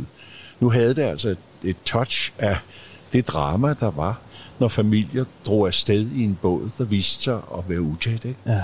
Og så skulle rose ud, og det var jo farligt, og der var jo, altså, det var seriøst, og vi havde det held, at ambassadør Ole Philipson, som er, ja, han er 10 år ældre, han er nogen af 90, og han kom afsted som 12-årig på sin fødselsdag i oktober 43 i en robåd, der var utæt, og ned under dæk på en kutter, hvor han lå i 10 timer under net, altså begravet, så man ikke kunne finde dem, og de havde Gestapo ombord 2 gange, og han var der til indvielsen. Og det vil sige, da vejret samtidig gjorde, at det blev alvor. Du ved, at solen så brød sammen midt i min tale, det var selvfølgelig noget, jeg havde arrangeret. Selvfølgelig, altså, med de højere magter, naturligvis. Jeg havde ikke forestillet mig andet. Nej. Men det vil sige, at vi har så taget eller rettere sagt 2 stenmodeller med her på udstillingen. En i målestok 1-10, og en til 5. Tunge af helvede til. Men det er det rigtige monument jo også. Men det er en fantastisk opgave, og det er et meget folkeligt sted. Ja. Et af de bedste monumenter, eller hvad skal vi sige, billedhuggerarbejder i dansk kunsthistorie, det er Blågårdsplads. Kaj Nielsen har jo lavet det arbejdende folk rundt omkring, sådan i en lav, hvad skal vi sige, rækværk, der indrammer pladsen. Og den har det der, at børnene også kravler rundt på dem. Ja. Og herude, der hopper altså børnehavebørn, de kan se, at de kan lige komme op på soklen. De piler derhen, og så svinger de benet op, og så kommer blæen bagefter. Og så kommer de op på båden, en stor sort båd, ja, der ligger tiltet. Måske kommer afsted, måske ikke kommer afsted. Ja. Og ventetiden var jo det rigtige mareridt. Ja. Og så kurer de ned af den her båd, og der hænger badehåndklæder til tørre, og det er fint. Det er et folkeligt værktøj, ja, til erindring. Ja. Og så kan man i min bog ikke nå højere. Okay. Så du er helt okay med børn, der kravler med blæ og bræk og håndklæder? Fuldstændig, fordi fortællingen er stadigvæk fortalt. Ja. Og tænk tanken, at du satte et lille rækværk op. Ja. Det er jo en skrækkelig tanke, ja. Fordi så er det pludselig os, altså en eller anden politisk eller national elite, der festligholder eller peger på eller fastholder et eller andet. Ja. Det er ikke tilfældet. Det ville et lille stakit jo gøre. Det gør selvfølgelig, at hærværket også truer. Men du skal være robust, hvis du skal skade det der. Det kan godt være, at vi får selvfølgelig vi får lidt graffiti undervejs, så vi har behandlet stenene så godt vi kan. Ja. Men for mig har det altid været vigtigt at fungere i det virkelige liv. Ja. Det har jeg øvet mig i. Det er der nogen, der synes, man skal holde sig for god til, og det synes jeg er noget sludder. Og derfor skår man også pludselig midt i trafikken i Skagen, ved et vagtende havebord sammen med dig. Hvor du selv har skruet benene på, det er helt, på en måde af helvede, det er man helt perfekt. Vi har talt en del om folkelighed og kunst her på radioen, fordi vi jo sender ned fra Holger Drachmanns have, nede på hans Basvej. Og Holger Drachmann var jo også en mand af folket, og syntes, at det var vigtigt, at folket kunne forstå det, han lavede. Han skrev simpelt, og han malede motiver, eller han brugte de arbejdende folk i byen som motiver. Ja. Hvorfor er det vigtigt for dig, at dine ting er folkelige? Fordi, for det første er det jo noget med ens eget gemyt at gøre. Ja. Altså, hvis du har en fortælling, så mener jeg, at man er forpligtet til at gøre den klar i sproget, klar i mailet, opfattelig og forståelig. Men du må ikke gøre den banal og primitiv og forsimple noget. Man siger jo kun til de mange, at kun det bedste godt nok. Og du er nødt til at sigte opad. Men hvis du samtidig har gemyt til, at du gerne i det, du laver, vil være sammen med nogle andre, det har jeg så bestræbt mig på. Og det er anti-elitært på den måde, at det giver... Altså, det er anti-elitært ikke i mit krav til kvaliteten, men det er anti-elitært i mit krav til kommunikationen og sammenhængen med omverdenen. Men var det, du spurgte om? Ja, det var nogenlunde det, jeg spurgte om, men det behøver jeg ikke være A til B. Nej, nu tager vi lige den med Drachmann der. Ja. Fordi som du kan huske i mine erindringer, der blev udgivet for 2 år siden, der skriver jeg nemlig, det kan du huske der på side 100. Jeg har netop noteret det her, Nej, der er tale om Drachmann. Vi siger, hvem fanden tænker på Drachmann mere? Og så skriver jeg, det gør jeg, men jeg tør ikke rigtig tilstå det. Fordi Drachmann var jo en uforbederlig romantiker. Ja. Og du kan sige, at det var... Og derfor har jeg forskrevet en fantastisk bog og en overkomplet, også som er ligesom første skitseroman, er meget bevægende ungdoms... Sturm und Drang, du, og hey, og inde i krogen derinde, og det har også det der, en eller anden frihedstrang, rejsetrang, altså anderledes end H.C. Andersens, ikke? Men kan man sammenligne det på det sidste af ting, har jeg læst noget lidt mere Niels Petersen, og det er jo også med landevejen, men det er jo med de farenes venne, men det er vagabunderne, altså det er det hårde liv. Der er Drachmann, der er mere Bourgogne. Mm. Og det fører en glimrende Bourgogne i går aftes ude på Ruts, men det havde Drachmann nu ikke. Han var der ikke, vi var ikke så mange, gudskelov. Men Drachmann er en forfærdelig skikkelse, altså forfærdelig. Og fistelstemme havde han. Kan huske, jeg har jo 3 billeder med i bogen, kan du også huske, hvor han går nemlig på sin 60-års fødselsdag. Der var jo vandme fest på Københavns Rådhus og fakkeltog, og der blev gjort noget ud af det. Her står man ved et gammelt havebord, bare fordi man bliver 80, du. Ja. Ej, jeg beklager, at vi ikke kan tilbyde et bedre traktement her på radio, men det er det, vi har. Du har fået et glas vand, et glas ærligt postevand, ved du hvad? Og et vakkelvogn havebord. Sådan skal de have det, du. Så yes. Kan de vel lære det. Du bad om folkelighed, det var det, du fik. Men altså, du er jo af de fleste kendt som den her plakatkunstner primært og farvernes konge, og du har udstillet på... Er det ikke rigtigt? Jo, bare lad være at spille den der farvernes konge. Den er du ret morsom. Jeg har netop forberedt farvernes konge her med... Hvad var det? Nej, det har jeg ikke. Hvad var det, det hed, det band? Der var Bazookahosen. Ja, Bazookahosen. Også virkelig charmerende. Nå, ja. Men det er udværket. Hvis det var ment til at provokere den gamle, så fungerede det fint, ikke? Nej, jeg kan da huske, at du sad inde i den 11. time hos Michael Bertelsen og gled fuldstændig af på det, da de pludselig stod der og omfavnede det. Ja. Og vi havde faktisk ret. De havde noget med, at når man så kørte hjem fra studiet, hvor jeg gjorde sammen med bazooka-hosedrengene, hoseriderne eller hosebåndsordene, bazooka-drengene, der var der kamera i bilen, og den findes desværre ikke mere, den optagelse, fordi det havde vi faktisk ret skæg. Og det var noget med... Husk at trække vejret også. Man skal også huske at trække vejret, selvom det er radio. Absolut. Vi kan lige trække vejret her på radioen. Jeg trækker lige vejret her på radioen. Jeg gør det sammen. Det var, at jeg fortalte dem, at en af mine allerførste udstillinger i Galleri Birk, som var det ledende galleri i København, der havde kunsthandleren, han mente, at når jeg nu var den yngste maler, han havde i galleriet, og var 24 år, så måtte jeg også være til det musik, som min generation stod for. Og derfor, så var der en koncert i København med The Who. Og så har han inviteret dem ind i galleriet. Og så smed jeg dem ud. Godt. Fordi sådan noget lort ville jeg ikke have, når jeg havde gjort mig umage med udstillingen. Da jeg fortalte det til Bazookahuset, at jeg havde smidt The Who ud, der troede de, det var løgn. Altså, hvor tosset kan man være, ikke? Så smed de næsten dig ud af bilen. Jeg smed næsten mig ud af bilen. Ja. Og så grinede vi så meget, og den optagelse findes. Har fundes, eller hvad det hedder, eksisteret. Ja. Men nu kan den kommer ikke rigtig frem på min skærm i hvert fald. Vi har en ansat her på radioen, som arbejder ude i DR's arkiver. Jeg vil lige bede ham om at gå igennem og se, om man kan finde det. Det må næsten eksistere et sted. Ja. Du, The Who, det er ikke dig. Nej. Bazookahosa, ikke dig. Nej. Bebop, det er dig. Now you're talking. Dexter Gordon, den store, vidunderlige, sorte tenorsaxofonist, han siger et sted med sin karakteristiske stemme, som han jo kurserede lidt med, når han skulle spille et nummer. Så enten oversatte han, enten citerede han teksten, før han spillede, med en meget vidunderlig, krukket, eller, skal vi sige, kunstnerisk artikuleret stemme. Og han siger blandt andet et sted, så siger han, Bebop is the music of the future. Quote. Dexter Gordon. Den her store, velklædte, mørke mand med den store saks er fantastisk. Ja. doktorsøn, lægesøn, ja. Absolut ikke noget slum. Det var meget elegant, men ja.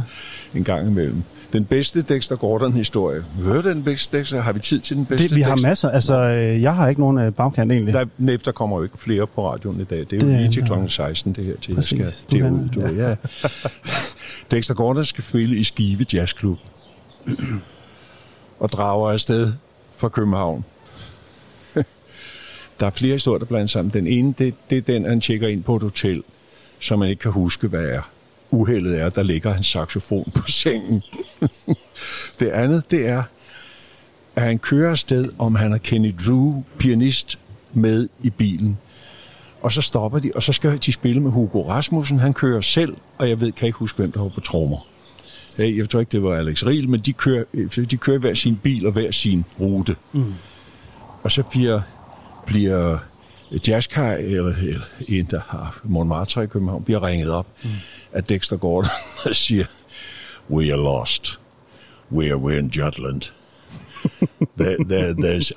I'll try to describe the place for you. The two roads. One go left and the other one sort of goes right. There's a tree in the middle. Would you know the way to Skive?" Og så, det var en meget, meget slatten beskrivelse af, hvilke af de to, de nåede aldrig frem. Ja. Det var Hugo Rasmussens soloaften. Ja, det var en meget, meget slatten beskrivelse, men samtidig en meget, meget præcis beskrivelse. En smuk beskrivelse af et landskab. 5 millioner steder i Jylland, ja. Ja. Og det frygtelige er jo med jazzen, men det er jo sådan noget, vi har vendet os til. Det er jo... Jamen, der er lidt... Der hedder en lyddæmpende sportsvogne. Der er lidt ved 8-støj fra de der typer, der kommer her. Nej, ikke det, ja. Sådan er det. Ja. Dexter Gordon. Ja. Skal vi høre et nummer med Dexter Gordon bagefter? Skal jeg finde det frem lige? Meget gerne. Hvad har du lyst til at høre? Nå ja, det er jo selvfølgelig, skal vi se lige. Ja, det er sige dig, noget. Der er nu kan jeg ikke sådan lige... Det kan jeg ikke. Den løfter jeg på. Nu bliver jeg blank. Jeg synes, han har lavet en vidunderlig udgave af A Night in Tunisia. Ja. Har du lyst til at høre det? Ja, fint. Den er lidt lang, men vi kan godt lige høre det, Dexter Gordon. Det synes jeg på en måde er passende. Kan du gøre det på en knap? Nu skal du se. Ikke? Er det næste hænding? Det ved vi ikke. Det finder vi ud af, og så vender vi tilbage lige om lidt, om det er Niels Henning, der spiller her.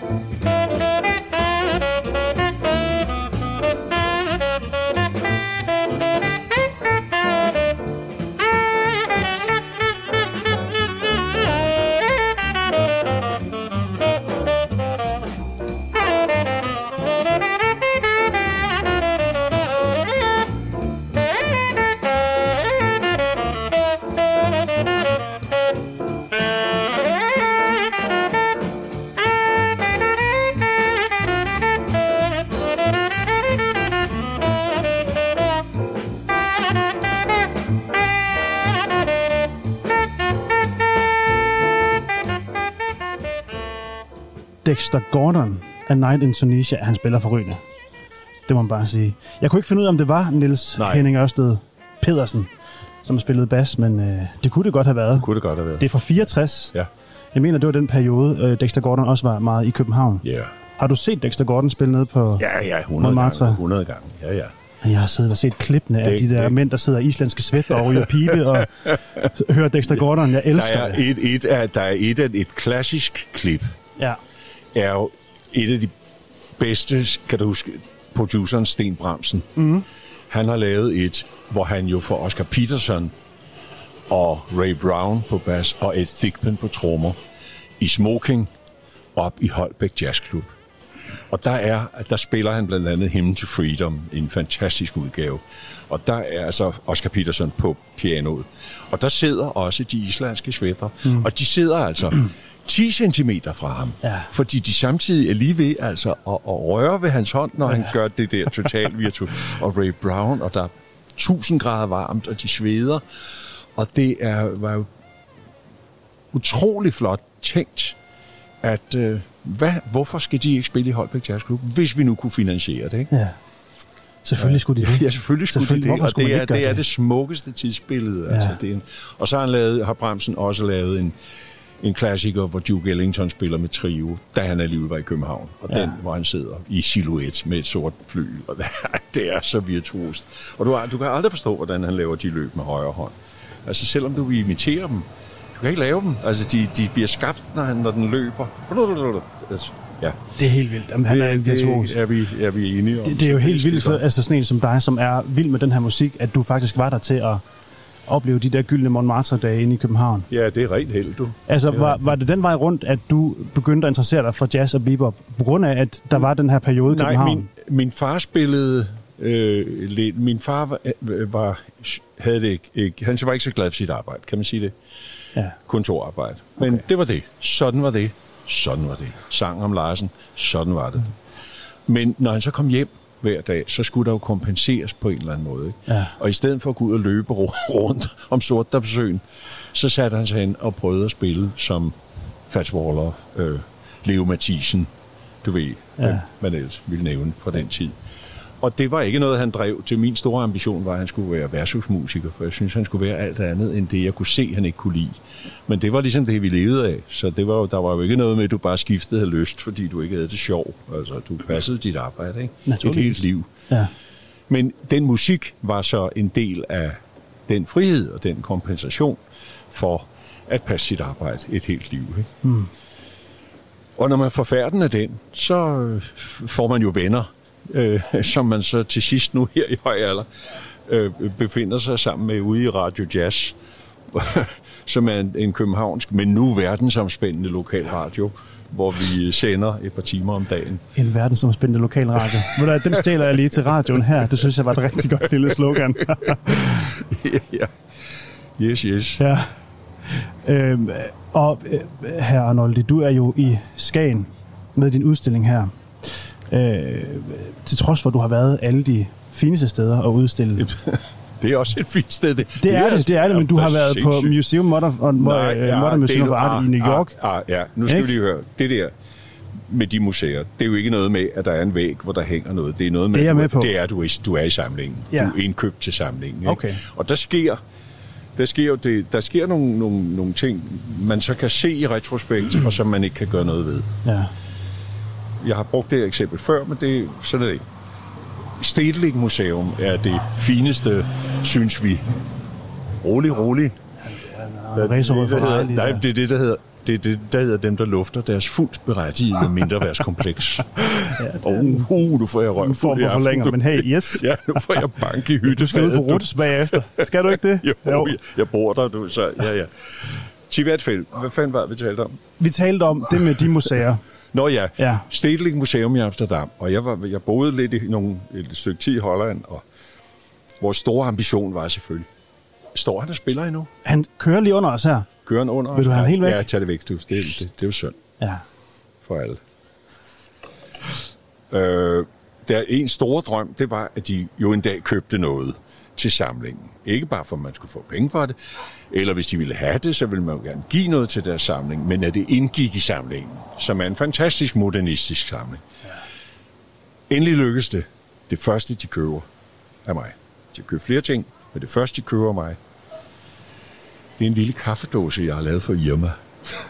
Og det er jo ikke lige den, jeg havde tænkt, ligesom skulle være hovedværket. Det er det heller ikke. Men man ved det ikke. Man kan ikke se det selv. Man kan ikke se det selv. You never know. Og det kan godt være, at den lille, den indeholder så meget af det der, og kunst til folket, og Irma, og poser, og gøre, og motiver, og, som var i naiv form banebrydende. Og som man gjorde uden at tænke særlig over det. Men måske indeholder den der lille, det lille farvestrålende objekt. Det indeholder altså en eller anden, hvad skal vi sige, koncentreret optimisme, som de synes var værd at udstille, ja. Og som har nøjagtigt noget med 60'erne at gøre.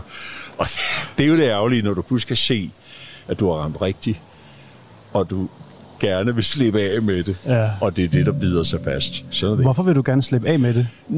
Nej, det er jo fordi, fordi jeg synes, det næste er det sjove. Det næste projekt er det sjoveste. Ja. Ja. Okay. Og det er jo en måde at holde sig i live på. Ja. Og nogenlunde også frisk, ikke? Eller hvad det hedder. Ja, ja. Og apropos det næste projekt, du har jo lige lavet den her ret store skulptur, som er oppe ved Peder Madstrand heroppe i Humlebæk. Ja. Hvad skal du i gang? Har du noget større i tankerne, Peder? Ja, men det er fordi, jeg blev forelsket i de der to sten. Der er to sten. Der er en granitflade, som forestiller kysten, sandet, men altså i stiliseret form. En flise på 3x3 meter. Ja. Og så ligger der en sort diabas sydindisk sten, fragtet møjsommeligt hjem til os og bearbejdet i Danmark, som også er 3 meter lang, 1,5 meter bred. Ja. Det er båden. Og nu er jeg blevet så forelsket i det der sten, og så har jeg fået en idé til en skulptur, der består af 2 sten, der hver vejer... jeg bliver forvirret, fordi jeg tror, det er noget med, de vejer 1800... Ja. Nej, de vejer 2.000 tons eller sådan noget. 2.000 tons? Nej, jeg ved det ikke. Jeg kan ikke huske, hvad det er. Tons. Det er enormt mange tons. Der er mange nuller på. Og den ene skal komme fra Grækenland, og den anden skal komme fra Sydindien. Ja. Og så skal de mødes og bearbejdes, og så skal de stilles op i Danmark et eller andet sted. Jeg bejler til Herning, fordi Herning lavede jo Ingvar Cronhammers store Elia til 23 millioner kroner. Og der er det sjove ved Herning, de er ikke bange. De siger ja, eller siger de nej. Ja. De er ikke snobbede. Nej. De taler ikke om penge. De tænker ikke på andet. Men de tænker ikke på andet. De ligger inde i hovedpuden. Men de ligger et eller andet sted. Ja. Og hvis de vil have noget, så får de det. Ja. Så vil de have det. Så vi skal have det der. Ja. Og der er et eller andet, det er vidunderligt. For nylig blev... Jeg havde lavet en skulptur for 30 år siden til et firma oppe i Allerød, nord for København. Mm-hmm. Havde direktøren bestilt jeg lavede sådan et udkast, en stor kubus, 1,5 gange 1,5 gange 1,5, og i rusten kortenstål og en blank poleret side i stål. Og det gør, når du kommer gående, og den står i det grønne omgivelser, så er den næsten usynlig, det røde mod det grønne, og du går rundt, bang! Så går himlen ned, så går der faktisk hul i det, du ser, fordi himlen bliver kaldt ned. Mm. Og den lavede jeg færdig for 30 år siden, og så ringede jeg til firmaet og sagde, nu er jeg skulpturfærdig. Hvad for en skulptur siger de så? Ja, I har bestilt den der skulptur, den er færdig ude i smeden. Det kender vi ikke noget til. Jamen, det er jeres direktør, sådan noget. Så ja, han er sgu ikke mere, sagde de så. Nå, han er der ikke mere. Han er ikke efterladt en lille seddel, hvor der står, at en dag kommer der en mand med en lille notits med en kubus, ikke? Nej, ham skulle de sgu ikke. Og hvis han havde, så havde de smidt den væk. Ham ville de ikke høre mere om. Nå, nej, men der var lige bare det, at smeden ville godt have 85.000 kroner for arbejdslønnen, ikke? Jeg ville også godt have lidt, men altså, lad nu det være. Og så tænkte jeg dengang for 30 år siden, hvad fanden gør man? 85.000 kroner, det er mange penge, også i dag. Herning. Og jeg havde mødt borgmesteren i Herning, N.O. Hansen, tror jeg, han hed, sådan noget. Og venstremand, trivelig. Og så sagde han, jamen jeg forstår det, hvad du siger, sagde han, så den tager vi. Og så betalte han de 85.000, og så fik han en skulptur. Jeg fik stadigvæk ikke noget. Den har så stået forskellige steder, og noget blev nedlagt, og en vej blev ført igennem. Og den blev for en måned siden stillet reetableret op i en ny skulpturpark ved siden af museet i Herning. Mm. Der står Robert Jacobsen, Svend Vig Hansen, Søren Georg Jensen, Bent Sørensen, Eva Sørensen, Svend Dalsgaard osv. Alle døde. Og så var der 2, der skulle komme til indvielsen af den der skulle reetablerede, flotte, store cirkel. Og det var Ingvar Kronhammer, som har lavet Elia, og mig. Om natten før dagen lægger Kronhammer sig ind i sin seng og dør. Jeg tager ikke derover næste dag, fordi hvad var det for en slags dag? Altså skulle vi fejre eller sørge eller feste, og du skulle ikke stå og smile til nogle fotografer, du og sådan. Og det pisregnede, så det blev en sørgelig, sådan en mindedag for Kronhammer. Okay. Men nu har jeg altså den der tunge idé, hvor budgettet på transporten er 1 million. Men hvis der er nogen, der har 1 million... Hvis du sidder og lytter med her på Radio på Toppen... Ja, hey, det var kun transporten. Vi skal ikke hjælpe mere. Vi skal lige have væltet skåret 2 bjerge i skiver, du. Så lige nu, så jeg har det fint. Altså, jeg siger... Du er ikke stresset over det her? Nej, overhovedet ikke. Nej, fordi enten bliver det til noget, eller også bliver det ikke til noget. Rigtigt. Og du vil sige, og enten siger de ja, eller også siger nej. Og hvis du siger nej, og det ikke bliver til noget, så er det ikke noget med, at du kan lave en kludeudgave selv i noget gammelt krydsfiner til æggebakker. Ja. Det kan ikke være fritidshjem, det her. Hvorfor tænker du netop, at Herning skal købe det her af dig? Fordi Herning altid, da vi var unge kunstnere dengang, der vidste vi, at når der er rigtig pint på, så kunne man altid tage 2 lærere bag sin 2 CV og køre til IKAST Herning. Der var altid en, hvis fætter lige havde bygget en udvidelse til sin tekstilfabrik. Ja. Det var jo i tekstiltiden. Nu er det IT-tiden. Det har jeg forstået. Men de konkurrerer jo indbyrdes. Ja. De vil vise sig. Ja. Ligesom de der hjælpeløse biler, der kører forbi her. De vil vise sig. Det er en dyb menneskelig egenskab. Ikke? Det er en kampaner. Ja. Og så kan du sige det, og så får du et ærligt svar. Og det er ikke noget med, de snopper, ikke, fordi du kommer kørende i et eller andet, eller siger et eller andet, og har lige været i Paris, og kan tale fransk. Men det vil de skide på fuldstændig. Altså, de hører efter, hvad du siger, og hvis de vil have det, så gør de det. Der er ren besked. Ja, fuldstændig ren besked, og det er vidunderligt, fordi det er jo en relation, man godt vil have til modtager. Er det meget anderledes, end hvad du oplever i kunstverdenen i København? Ja, eller kunstverdenen i det hele taget. Det er da noget helt andet, for der er jo en hakkeorden og et prestigerytteri, og hvad man ellers kan finde på af den slags ord, som hæmmer mange, og som er en ulykkelig situation for mange. Ja. Jeg har sat mig ud over det, synes jeg, håber jeg. Sat mig ud over det ved at sprede mig over så mange felter, og der har plakaterne jo været meget en god... både et godt levebrød og også et godt... Det viste sig, det kunne jeg altså lave. Plakater er jo en historie med en lille pointe. Mm. Og hvis du kan lave en historie med en lille pointe, så er der nogen, der vil høre den. Mm. Og det er ligesom det, der har gjort, at jeg har kunnet navigere på min egen måde i mit eget farvand. Mm. Eller i det hele, det store farvand. Ja. Nå, men nu skal du lige høre den med ulen. Vi snakkede nemlig lige før. Allerførst, Per. Vil du ikke lige se den her? Jo. Hvad synes du om Radio på Toppens lille miniplakat her? Fordi jeg tænkte, nu havde jeg lige taget den med, og det er nogle farver, som ser lidt bekendte ud. Ja. Kan vi lige få lidt feedback her af dig? Altså, det må være... Bølgerne løber hver sin vej. Rigtigt. Og det må være, fordi grenen er i midten. Ja. Men at de farvede bogstaver kaster hvid skygge, det kan jeg ikke rigtig forstå. Fordi det ville være utrolig effektivt, hvis de kastede rigtig skygge. For de ville den gøre sådan der, så kommer den jo ud. Øjet er jo en sjov medarbejder. Øjet er på en måde, på samme tid meget primitiv og meget dumt. Så det er nemt at narre med en illusion, at dette er en skygge. Ja. Det vil sige, at dette er foran. Og det har man jo lavet som genre, altså. Hvor sandt vundt i benene at stå i den her radio. Velkommen til Dansk Ståradio. Ja, det er virkelig... Så nej, det er fint. Jeg skal bare lave sådan lidt Jørgen Letske benøvelser her. Hvis du har lyst, det vil jeg sige, det vil jeg nok... Okay, det er godt at få lidt feedback til, hvem jeg har lavet det anderledes. I næste sæson. Men vi snakkede lige før om, fordi at du udstiller ude på Skagen Odde Naturcenter.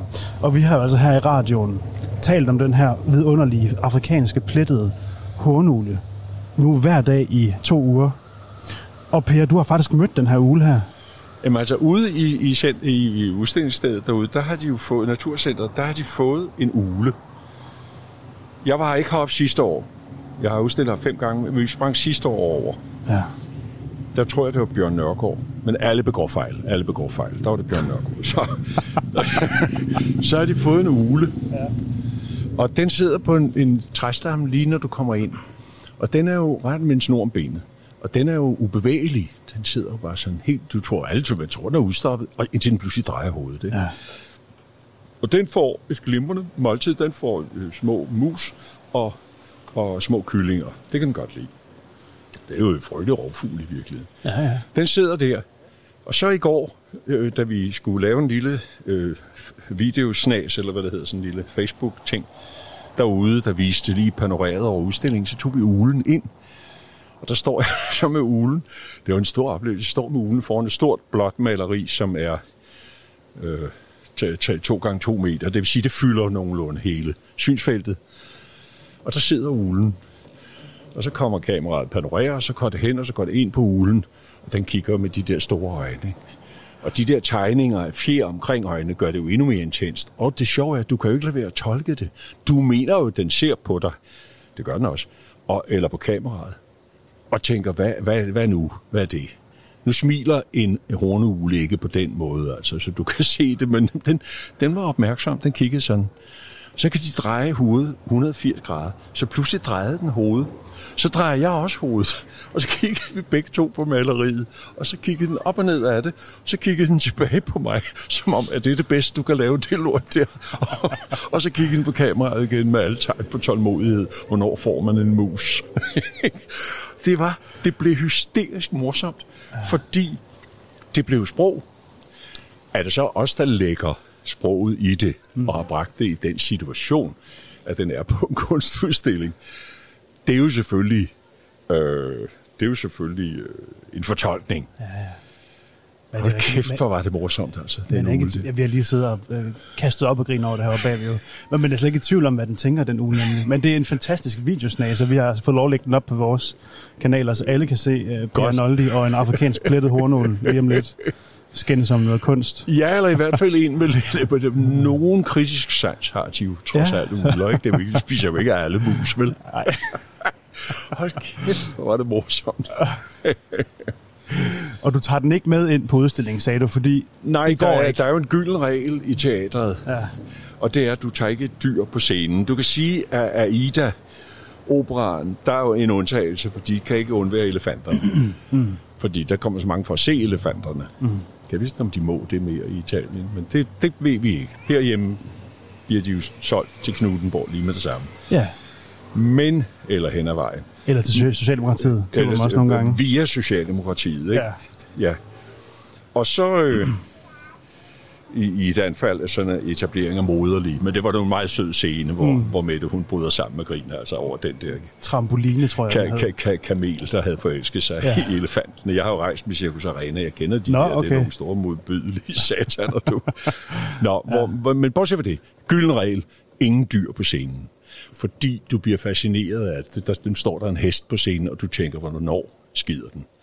Eller der er en hund, hvornår bider den? Eller der er en papegøje, hvornår skriger den? Fordi de lever et andet liv.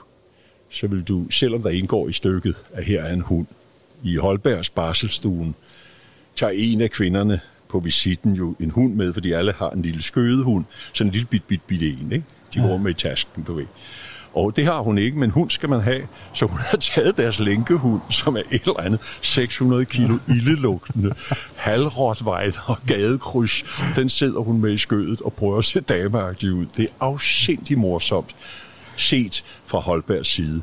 Men du må ikke tage en hund. Du skal tage en udstoppet, eller du skal tage en kludehund. Og i teateret skal vi jo alligevel acceptere en illusion. Det vil sige, at hvad skal vi sige... Overenskomsten mellem publikum og det, der foregår på scenen, er jo, vi tror nu, at vi er der og der, og at I er gift med hinanden, og sådan og sådan, ikke? Ja, man er nødt til at købe præmissen. Ikke? Ja. Og der køber man også stofhunden. Ja, selvfølgelig. Ja. Men mindre man så tænker, det var sådan, det meget interessant, hun går rundt med sådan en kæmpe stofhund. En voksen dame, der slæber rundt på 26 kilo stofhund. Ligesom små, alle de små børn, der har den der hængende mit lange kaninører. Ja, ja. Per, vi skal lige hurtigt, synes jeg, også nå at snakke lidt om Skagen og dit forhold til byen her. Fordi at grunden til, at jeg egentlig fandt dit telefonnummer i går og kom til at finde din udstilling og din fanisering, det var, at vi havde set dig nede ved Ruts Hotel. Ja. Radioernes reporter havde simpelthen spottet Per Arnoldi. På Ruts. Nu også på Ruts, du. Også på Ruts. Du er i Skagen nu og bor nede på Ruts, men ja. Hvad er din historie egentlig med Skagen? Hvorfor er du her? Altså, mit ældste tilknytning til Skagen bor lidt længere hen ad vejen her, og er skuespiller og instruktør Mads Peter Neumann. Ja. Og hans far var jo, som døde tidligt, altså da Mads Peter var lille, eller var jo ganske ung, stor dreng, hans atelier står også derhenne. Mm. Pragtfuldt lille hus, hvor der står Neumann over døren. Og vi lavede i de tidlige 60'er, 65 eller sådan noget, lavede vi nogle forestillinger sammen på Aarhus Teater, hvor han var instruktør. Og der lærte vi hinanden at kende, og ham har jeg så besøgt regelmæssigt, simpelthen har haft kontakt med. Min egen familie, eller min kones familie, det er maleren Johan Rode, så det er Fanø, hvor jeg kører ned i morgen. Ja. Så ligesom der har vi også fars hus på Fanø, malerhus. Så det hænger jo sammen på den måde. Og så er der jo det med Skagen, at hvis man tegner det Danmarkskort, kunstnerne har i en tidligere generation selvfølgelig, har opsøgt, så er det jo meget skægt med de der yderpunkter. Så har du Skagen, der kan der ikke komme længere nordpå. Så har du Christiansø, der kan det ikke komme længere østpå. Så har du, jeg ved ikke rigtig, hvad vi skal sige, så kan du tage noget Nolde og nogle andre, nogle nede i Tønder, og så kan det heller ikke komme længere sydpå. Og så lige i midten, der har de Fynboer, du. Der blev de bare hjemme og malte det der muld, der var lige ude for Svanninge Bakker der. Der lavede de billeder, det var så godt med det muld der, det er så godt. Og så, men det er jo sådan en sjov Danmarkskort. Johan Rode startede faktisk på Christiansø, så vi kunne lige så godt være endt der, men flyttede så til Fanø, som vi kan sige er... Nå ja, vi manglede Fanø, som jo er vestpå, ikke? Mm. Nu forsøger alle at opfinde en kunstnerkoloni, fordi det er gået så godt for Skagen, altså det museum med det kæmpe besøgstal og så videre, ikke? Ja. Så det er bare kærlighed, og da så jeg begyndte at udstille hos Hans derude, så har jeg jo været her lidt mere. Ja. Og så er der jo det med... Så er der det med Ruts Hotel. Det er jo underholdning på højt niveau, forstår du. Og de har købt et stort billede, og det kan man jo godt lide. Ja. Og så kan jeg sidde og kromer lidt foran det. Det er faktisk udmærket, det hænger i deres pejsestue. Ja, og så, se det, kære lytter. Og så vi er blevet gode venner af det. Det er lidt distraherende, når man sidder derude, og der så stopper biler, der direkte kommer for at fotografere os. Ja. Altså, som om vi var sådan. Men det lever jo meget af klientellet også op til. Ja. Det, der er morsomt, det er, at du kan ikke bestille bord. Og så du skrives på en liste, og du venter på at få et bord. Så okay. Kan du bare vente pænt. Og skal du passe på, at du ikke bliver svimmel, mens du venter, ikke? Fordi der er jo gang en cocktailbaren der, og det gør man bare lade være med. Men så kommer der nogen ind, og mange af de mandlige publikum på Rut, de er ikke vant til at vente. De har aldrig ventet. Det kan du se. Det er ganske flotte, mange flotte ansigter, mændene, ikke? Kommer de gående forrest, så er de røde shorts og gul skjorte, og knappet op, og Lacoste slået op i nakken, og så velholdte kvinder, og flotte døtre, og så ved de, det kan ikke være rigtigt, at de skal vente. Jo, ved du hvad, du skal vente. Og der er altså et skift der, og de er gasblå i hovedet af gin tonic, ikke? Ja. Og der er altså magtfulde, myndige, velhavende, og der er ikke noget at gøre. Vi venter, til man får sin plads. Og det siger jeg ikke som er nedgør nogen. Jeg siger bare, at det er helt klart, at vi tror alle, der er en vej udenom. Der er en speciel vej for mig. Der er ikke nogen speciel vej for dig. Der er ikke nogen speciel. Og det holder jeg meget af. Og jeg sidder gerne og venter. Og jeg drikker ikke for mange cocktails, men jeg sidder gerne og ser menneskets selvopholdelses forfængelighed udspille sig jo i fuld flor. Altså, så holder en Rolls Royce cabriolet udenfor 5 Maserati'er. Det trækker fra. Det er så det folkelige drys, som vi siger. Men så kan man så sætte ud sin Maserati og vente på, at det bliver ens tur, ikke? Nej, ja, man kan sådan læne sig lidt, og man må ikke sidde på de andres nemlig. De kan ikke lide... Hvis man sidder på en andens Maserati. Nej, på de andres biler. Nej, man må ikke sidde på de andres biler. Det og det der med spark på dækkene, jeg har hørt, der er nogen, der gør det, det bruger vi heller ikke derude. Nej. Hvad med din egen Rolls Royce? Hvor holder den henne? Ja, den holder der. Det er meget fin, elgammel 22-årig cabriolet, kendt fra tv. Den blev vasket. Kan du se det? Fordi den skulle til Skagen. Jeg er lidt i tvivl, hvad for en det er nu, du siger cabriolet. Ja, det er den åbne, der holder der. Et eller andet, der holder der. Ja, der inde bag. Inde bag Valhaven. Ja. Nå. Ja. Skal vi ikke snakke om noget rigtigt? Jo, vi skal snakke om noget rigtigt. jeg havde forberedt alle mulige spørgsmål til dig, og vi har slet ikke været omkring det. Godt. Fordi det, snakken er bare gået. Det hedder tsunamien, du. Det gør det nemlig, præcis. Men vi har snakket om dit forhold til Skagen. Vi har snakket om den. Nå ja, Skagen. Nu skal vi... Kom så med det. Men det, jeg vil tilbage til, det var, at du er jo kendt som en af landets fineste modernistiske kunstnere. Og nu er du her i det her, vi kan godt kalde det kulturkonservative sted. Vi har Skagensmalerne, vi har Ankers Hus lige bagved dig. Hvordan passer, hvorfor er det? Altså, det er bare det, jeg ikke forstår. Du udstiller simpelthen på dit jubilæum op i Skagen, ude i naturen, ude i Anushas bygninger. Det er ikke noget jubilæum, det er en fødselsdag. Det er ikke jubilæum, tror jeg. Nej, du er ikke jubilæum som kunstner. Lad os sige et jubilæum for dig som menneske her på jorden. Ja. Hvorfor heroppe? Ja, vi lavede en serie udsendelser, der lige er blevet genudsendt. Ja. Meget passende for i sidste uge. Ja. Og der var det første afsnit på DR2, det var endte netop i Skagen. Det var sådan et af dem, hvor man kører rundt og kritiserer. Ja. Eller roser, eller hvad man vil. Og der ender jeg på Skagen med Lisette, der vørt havde en barnevogn med et lille barn. Og det gav anledning til meget sladder. Det var som om, jeg også havde noget kørende i Skagen, altså i barnevogn. Ja. og jeg har jo... I virkeligheden, altså der langede jeg så lidt ud efter den nye tilbygning dernede, men den er jo forståelig. På Skagen, i Skagen, er kunstdelen en industri. Mm. Og det er en industri, der er blevet en del af det samlede turistbillede med stort held, kan man sige. Hvis man kan lide, at der er så mange turister. Ikke? Men det er jo et fantastisk sted. Og der drog altså en skare kunstnere op der i slutningen af 1800-tallet. Mm-hmm. Eller i 1800-tallet. Og ind i 1900-tallet. Og det, nu kan jeg så ikke lige huske årstallene. Og der er en forklaring på de der geografiske yderpunkter. Jeg har altid ment, det var skattevæsenet, de flygtede fra. Eller kreditorer. Eller resten af ægtemænd. Eller glupske hunde. Mm. Men der er jo også noget med, at du kan hyttefade dit skind, hvis du kommer væk. Så det, der sker på Skagen, jeg vil jo sige, at det, der er... Nu kommer noget virkelig, virkelig vemmelig, ikke? Ja. Det, der er på Skagen Museum, er kunstnerisk uinteressant. Den lader vi lige stå der. Er det historisk interessant frem for det er historisk interessant. Det er kulturelt interessant. Det er sociologisk interessant. Men det er jo salonmalere. Ja. Det vil sige, at det er nogle indsatser, så virtuos, så velformuleret de end kan være, så er der nogle indsatser, der for længst er taget. Nogle skridt, der for længst er taget. Nogle indsatser, der for længst er gjort. Cézanne dør i 1906. Og jeg ved ikke, om det er 1912-13 stykker Hippo Rabi malet, men altså, det er som om, at det vidste de jo ikke noget om. Krøyer var i Paris, men så de forkerte ting. Det er jo også meget interessant, fordi hvornår ser vi selv de forkerte ting? Det gør vi. Han var jo ikke idiot. Han var syg, men han var ikke idiot, og han var dygtig, og han var flittig. Men det er kunstnerisk ikke interessant. Og at det så blev forstærket af at blive en industri, det kan jeg kun tilskrive underholdningsværdien og myten.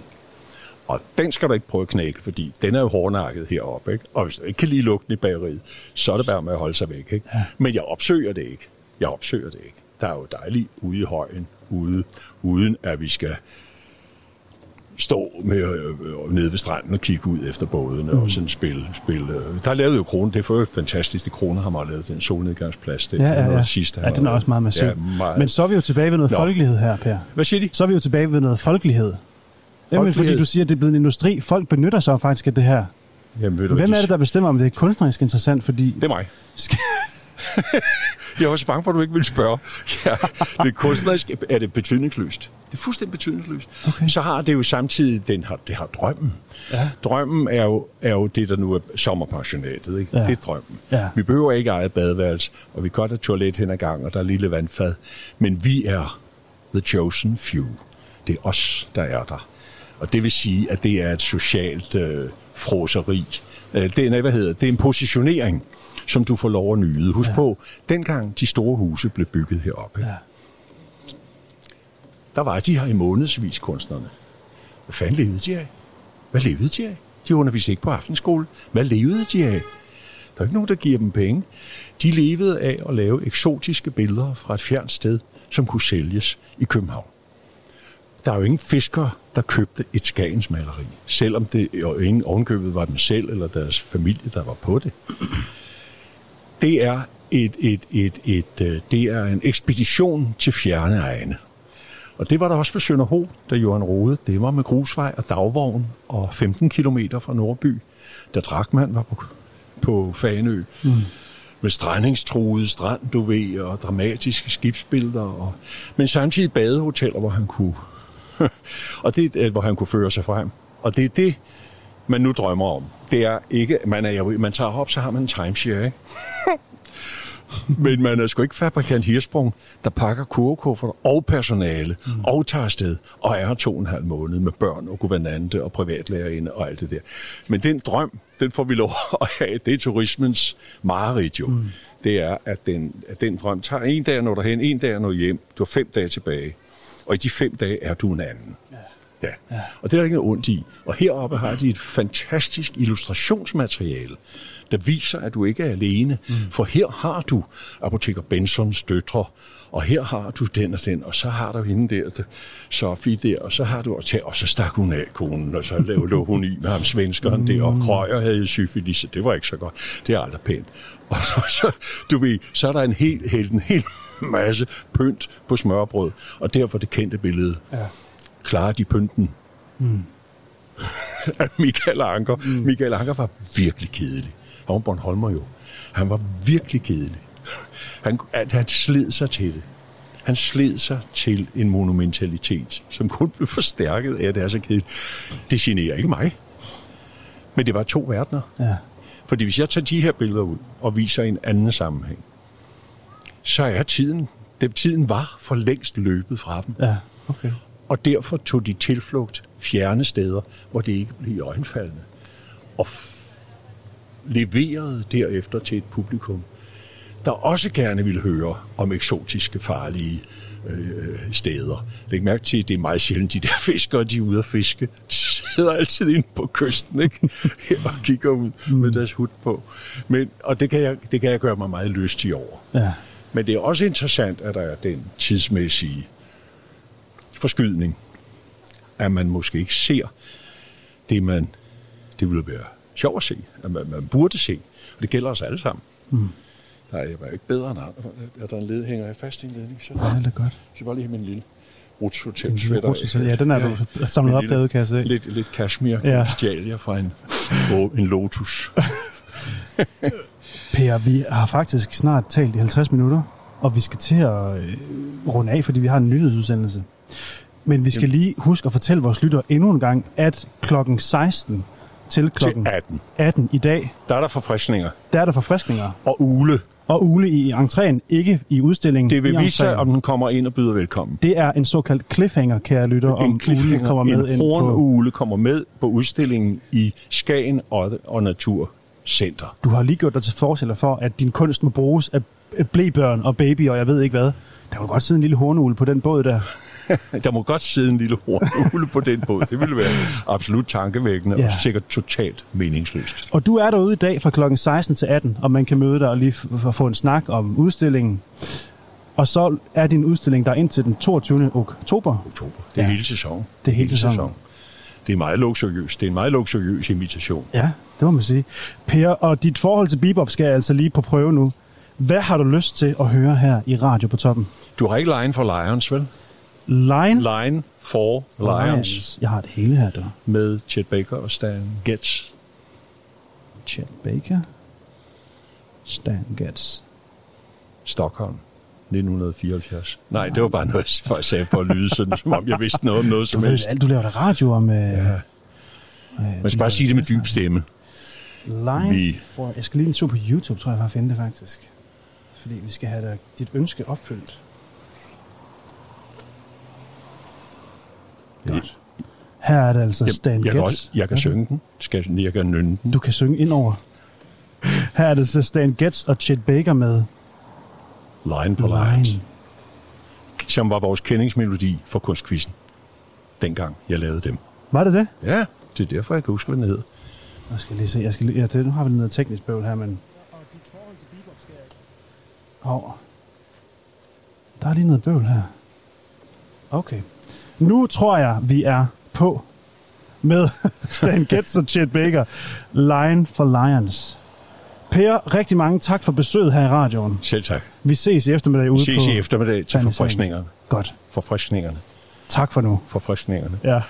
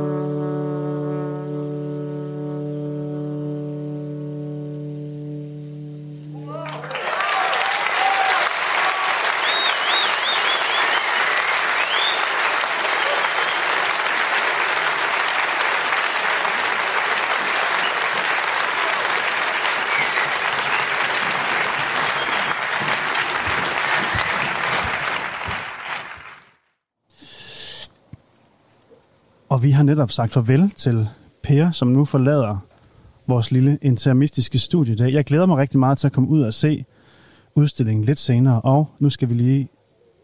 Sådan. Ja, så ikke mindst den plettede afrikanske hornugle bliver også utrolig spændende. Men hold nu op, altså. Hvor var det behageligt at lytte på to grænvoksne mænd stå og snakke om løst og fast. Det synes jeg er en kompliment. Uden lige. Og det var to grænvoksne mænd. Axel, du er dagens nyhedsjournalist her på Radio på Toppen. Det er jeg, og det bimler og bamler, sådan er det jo at være i mediebranchen, ikke? Ja. Men jeg har lidt forgæves prøvet at få fat i en kilde. Hun er ikke så vild med at blive ringet op live, så det bliver simpelthen et manusbaseret nyhedshistorie, det her. Har du nogle nyheder? Jamen, om jeg har nyheder? Selvfølgelig, jeg har 4 stykker. Og klokken er godt nok ganske vist kun 2 minutter i 12. Men har du ikke et kvalificeret spørgsmål, du lige kan stille mig, som jeg kan svare noget på? Ja. Jeg kan jo... jeg kan spørge dig, Axel. Ja. Skal du ud til fernisering i dag kl. 16? Har du tænkt dig at komme afsted?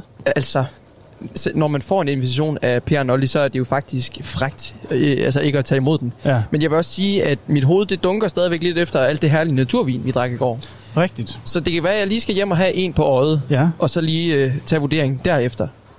Men altså både kunstudstilling og et selvsyn af hornugle. Jeg kan det ikke stå for det. Det er jo et tilbud, der er svært at sige nej til. Jeg kan ikke stå for det. Jeg skal ud og se det. Frederik Foged, hvornår var det nu? Det løber i stablen, skal jeg lige bede om. Klokken 16 og frem til klokken 18 kan man altså møde herre Per Arnoldi ude på Skagen Odde Naturcenter, hvor han udstiller blandt andet sin skulptur oktober 1943, som altså er til ære for... Og det var den båd der? Det var ude på den båd der, ja. Yes. Præcis. Har herre Per Arnoldi haft ulen på enten skulderen eller på armen? Nej, ikke så vidt vides. Nej. Det kan være, at vi ser det senere, kære lytter, hvis du tager ud klokken 16 og møder Per. Hvad var det? Var det Tøsen? Tøsen med sæt. Ja, Tøsen. Ja. Tøsen. Og vi lægger som selvfølgelig den her fantastiske video af Per og Ule op på vores kanaler lidt senere. Mm. Axel, nu runder vi snart klokken 12, og det er tid til nyheder. Ja, tak. Vil du have et lille underlæg under de nyheder? Det vil jeg meget gerne. Måske det kan spære lidt for fyren, der saver lidt i baggrunden. Ja. Godt. Du lytter til Radio på Toppen 88,2 FM. Vi sender nu middagsnyhederne med Esben Axel Zacharias.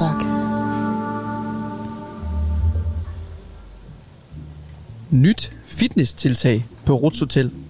I Gammelskagen tilbydes det populære udendørs fitnesskoncept, hvor de musiske rytmer, såvel som instrumenternes anvisninger og opsange, foregår via headsets. I samarbejde med Sejr Fitness kan gæster på Ruths Hotel og andre interesserede tilmelde sig cirkeltræning på solnedgangspladsen. Der er hold i uge 29, 30 og 31. Direktør og CEO for Ruths Hotel, Tom Bøje, glæder sig til at kunne byde hotelgæster, såvel som interesserede skavboer og turister til fitness med hørebøffer på. Frederik Forte, som vi siger her i nyhedsjournalistik, det går rygende hurtigt. Der er simpelthen, jeg har glemt en meget, meget vigtig komponent. Ja, vi skal have et aggregat, der kan afspille lyd fra min computer. Okay, det er altså... live-radio, når det er allerbedst, det her. Tjuhudlihud. Sikke noget. Vi prøver igen. Direktør og CEO for Ruths Hotel, Tom Bøje, glæder sig til at kunne byde hotelgæster, såvel som interesserede skavboer og turister, til fitness med hørebøffer på. Det er blevet etableret i, at vi har indgået samarbejde med Sejr Fitness, og så synes vi, det er en glimrende idé. For det første har vi på selve Ruths Hotel har vi ikke rigtig noget plads til at have, om det er sådan noget fitness eller noget yoga af større hold. Og så det her, det har de stor succes med hos Sejr Fitness, i og med at få de der ørebøffer på, og så med en instruktør, og så generer de ikke nogen, og så udøver de fitness hver dag. Så det er fint nok. Selvom arealerne på Ruths ikke buner med kettlebells og løbebånd, så er der plads, hvor solen går ned, og det er den perfekte scene. Og der er nok fitness til alle, fortæller Tom Bøje.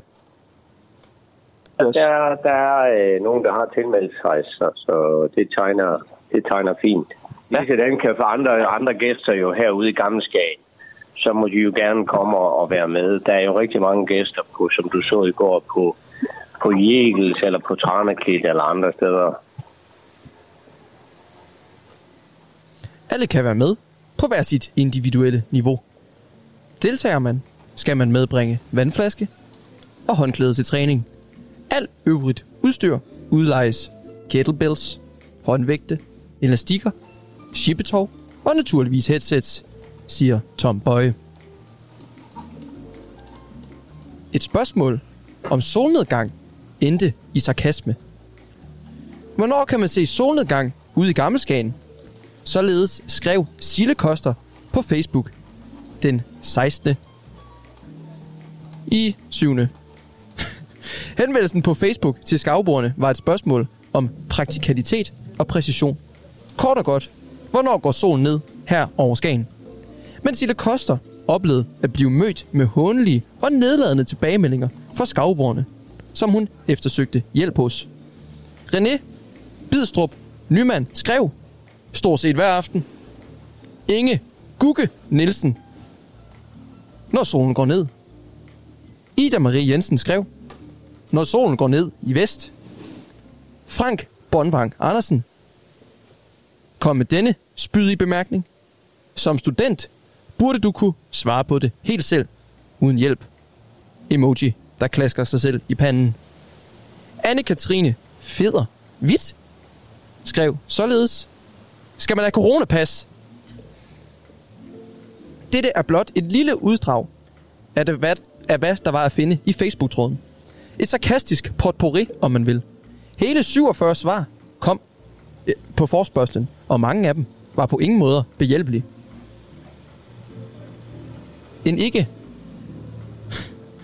En ikke alt for irriterende internetkriger var faktisk behjælpelig.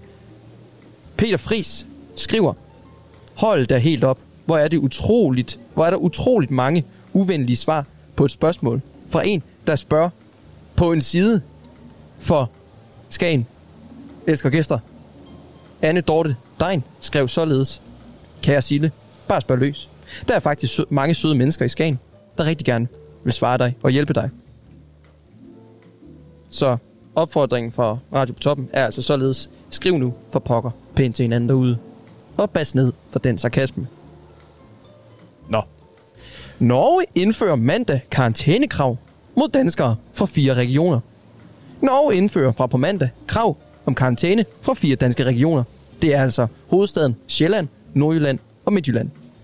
Fra de 4 regioner skal danske turister i selvisolation, når de rejser ind i Norge. Det skriver Ekstrabladet. Så hvis du eventuelt skal fra Skagen med båd fra Frederikshavn til Norge, så skal du altså være klar på at gå i isolation i hele 10 dage. Man kan dog bryde karantænen, hvis man bliver testet negativ i en PCR-test på 7. dagen. PCR-testen er den, hvor man altså bliver brudt ned i halsrøret. Udmeldingen om de ændrede rejserestriktioner kom fra den norske regering fredag i kølvandet på, at der de seneste uger er registreret et stigende antal coronasmitte i Danmark. Er man dog færdigvaccineret, kan man stadig rejse ind i landet, uden at gå i karantæne. Og cherry on the top, last news for today. Skagens redningsstation mangler hænder. Knud Andersen melder ud, at Skagens redningsstation mangler nye ansatte. Det drejer sig om deltidsansatte, som lyster efter masser af frisk luft, spændende udfordringer og gode kollegaer. Det kræver ikke, at man har stor erfaring fra havet. Det skal man nok få lært hen ad vejen, skriver Knud Andersen. Hvis man er heldig at løbe af med en ansættelse, så kan man se frem til en ansidig arbejdsplads. Det kræver dog, at man kan være på pletten eller på stationen højst 15 minutter efter, at alarmen er gået. Som Knud Andersen skriver, vi søger både mænd og kvinder. Det kræver ikke, at man er supermand og kan løfte en bil. Det vigtigste er, at man har lyst til at hjælpe. Frederik Foged, det vigtigste er, at man har lyst til at hjælpe. Det er det faktisk. Det er faktisk næsten det allervigtigste. Det var nyhederne med Axel Zacharias. Og i forlængelsen, det kan vi bare sige, at vi er taknemmelige over her på radioen, at folk er villige til at hjælpe. Det, altså, det skal man jo. Vi har ikke mødt nogen endnu, som har sagt, nej tak, gå væk med jer. Hvad laver I her? Eller fisk hjem til Aarhus. Nej. Folk har været villige til at stille op. Og det er vi simpelthen så glade for. Ja. Og de har altså været så villige, at vi lige pc står ved vandtårnet, og jamen, altså, er faktisk langt hjemmefra, synes jeg, lige nu. Det her, det er mulighedernes by. Det er så sandt. Ja. Og nu er klokken altså blevet 12.07, og det er blevet tid til at sige tak for i dag, her på Radio på Toppen 88,2 FM. Vi har altså sendt nede fra foden af vandtårnet her i Skagen på Markvej nummer 1, centralt i Skagen. Og vi gør det altså igen i morgen, kære lytter, fra klokken 11, som en optakt til morgendagens Grenen Pride-arrangement, som løber af stablen fra klokken 12. Om præcis 24 timer står Birgit Hansen altså herinde i midten og taler til skavboerne og turisterne og andre, der deltager i Skagen. I Green Pride. Har vi fået arrangeret en form for mælkekasse, hun lige kan blive hævet lidt over? Hun er jo socialdemokrat. Måske vi skal fatte en ølkasse, hun kan stå på i 1. maj-stemning. Megafon? Ja. Måske megafon også, det er dejligt rasende. Ja. Og det er altså i morgen, alt sammen, kære lytter. I dag er der bare tilbage at sige, tak fordi I lyttede med. Tak fordi I meldte ind. Og tak fordi vi må være her. Vi lyttes ved i morgen klokken 11 her på 88,2. Og indtil da, så tag ud og nyd Per Arnoldis udstilling klokken 16. Tag en tur på stranden, og ellers bare nyd livet her i Skagen. Tak fordi I lyttede med. Vi lyttes ved i morgen.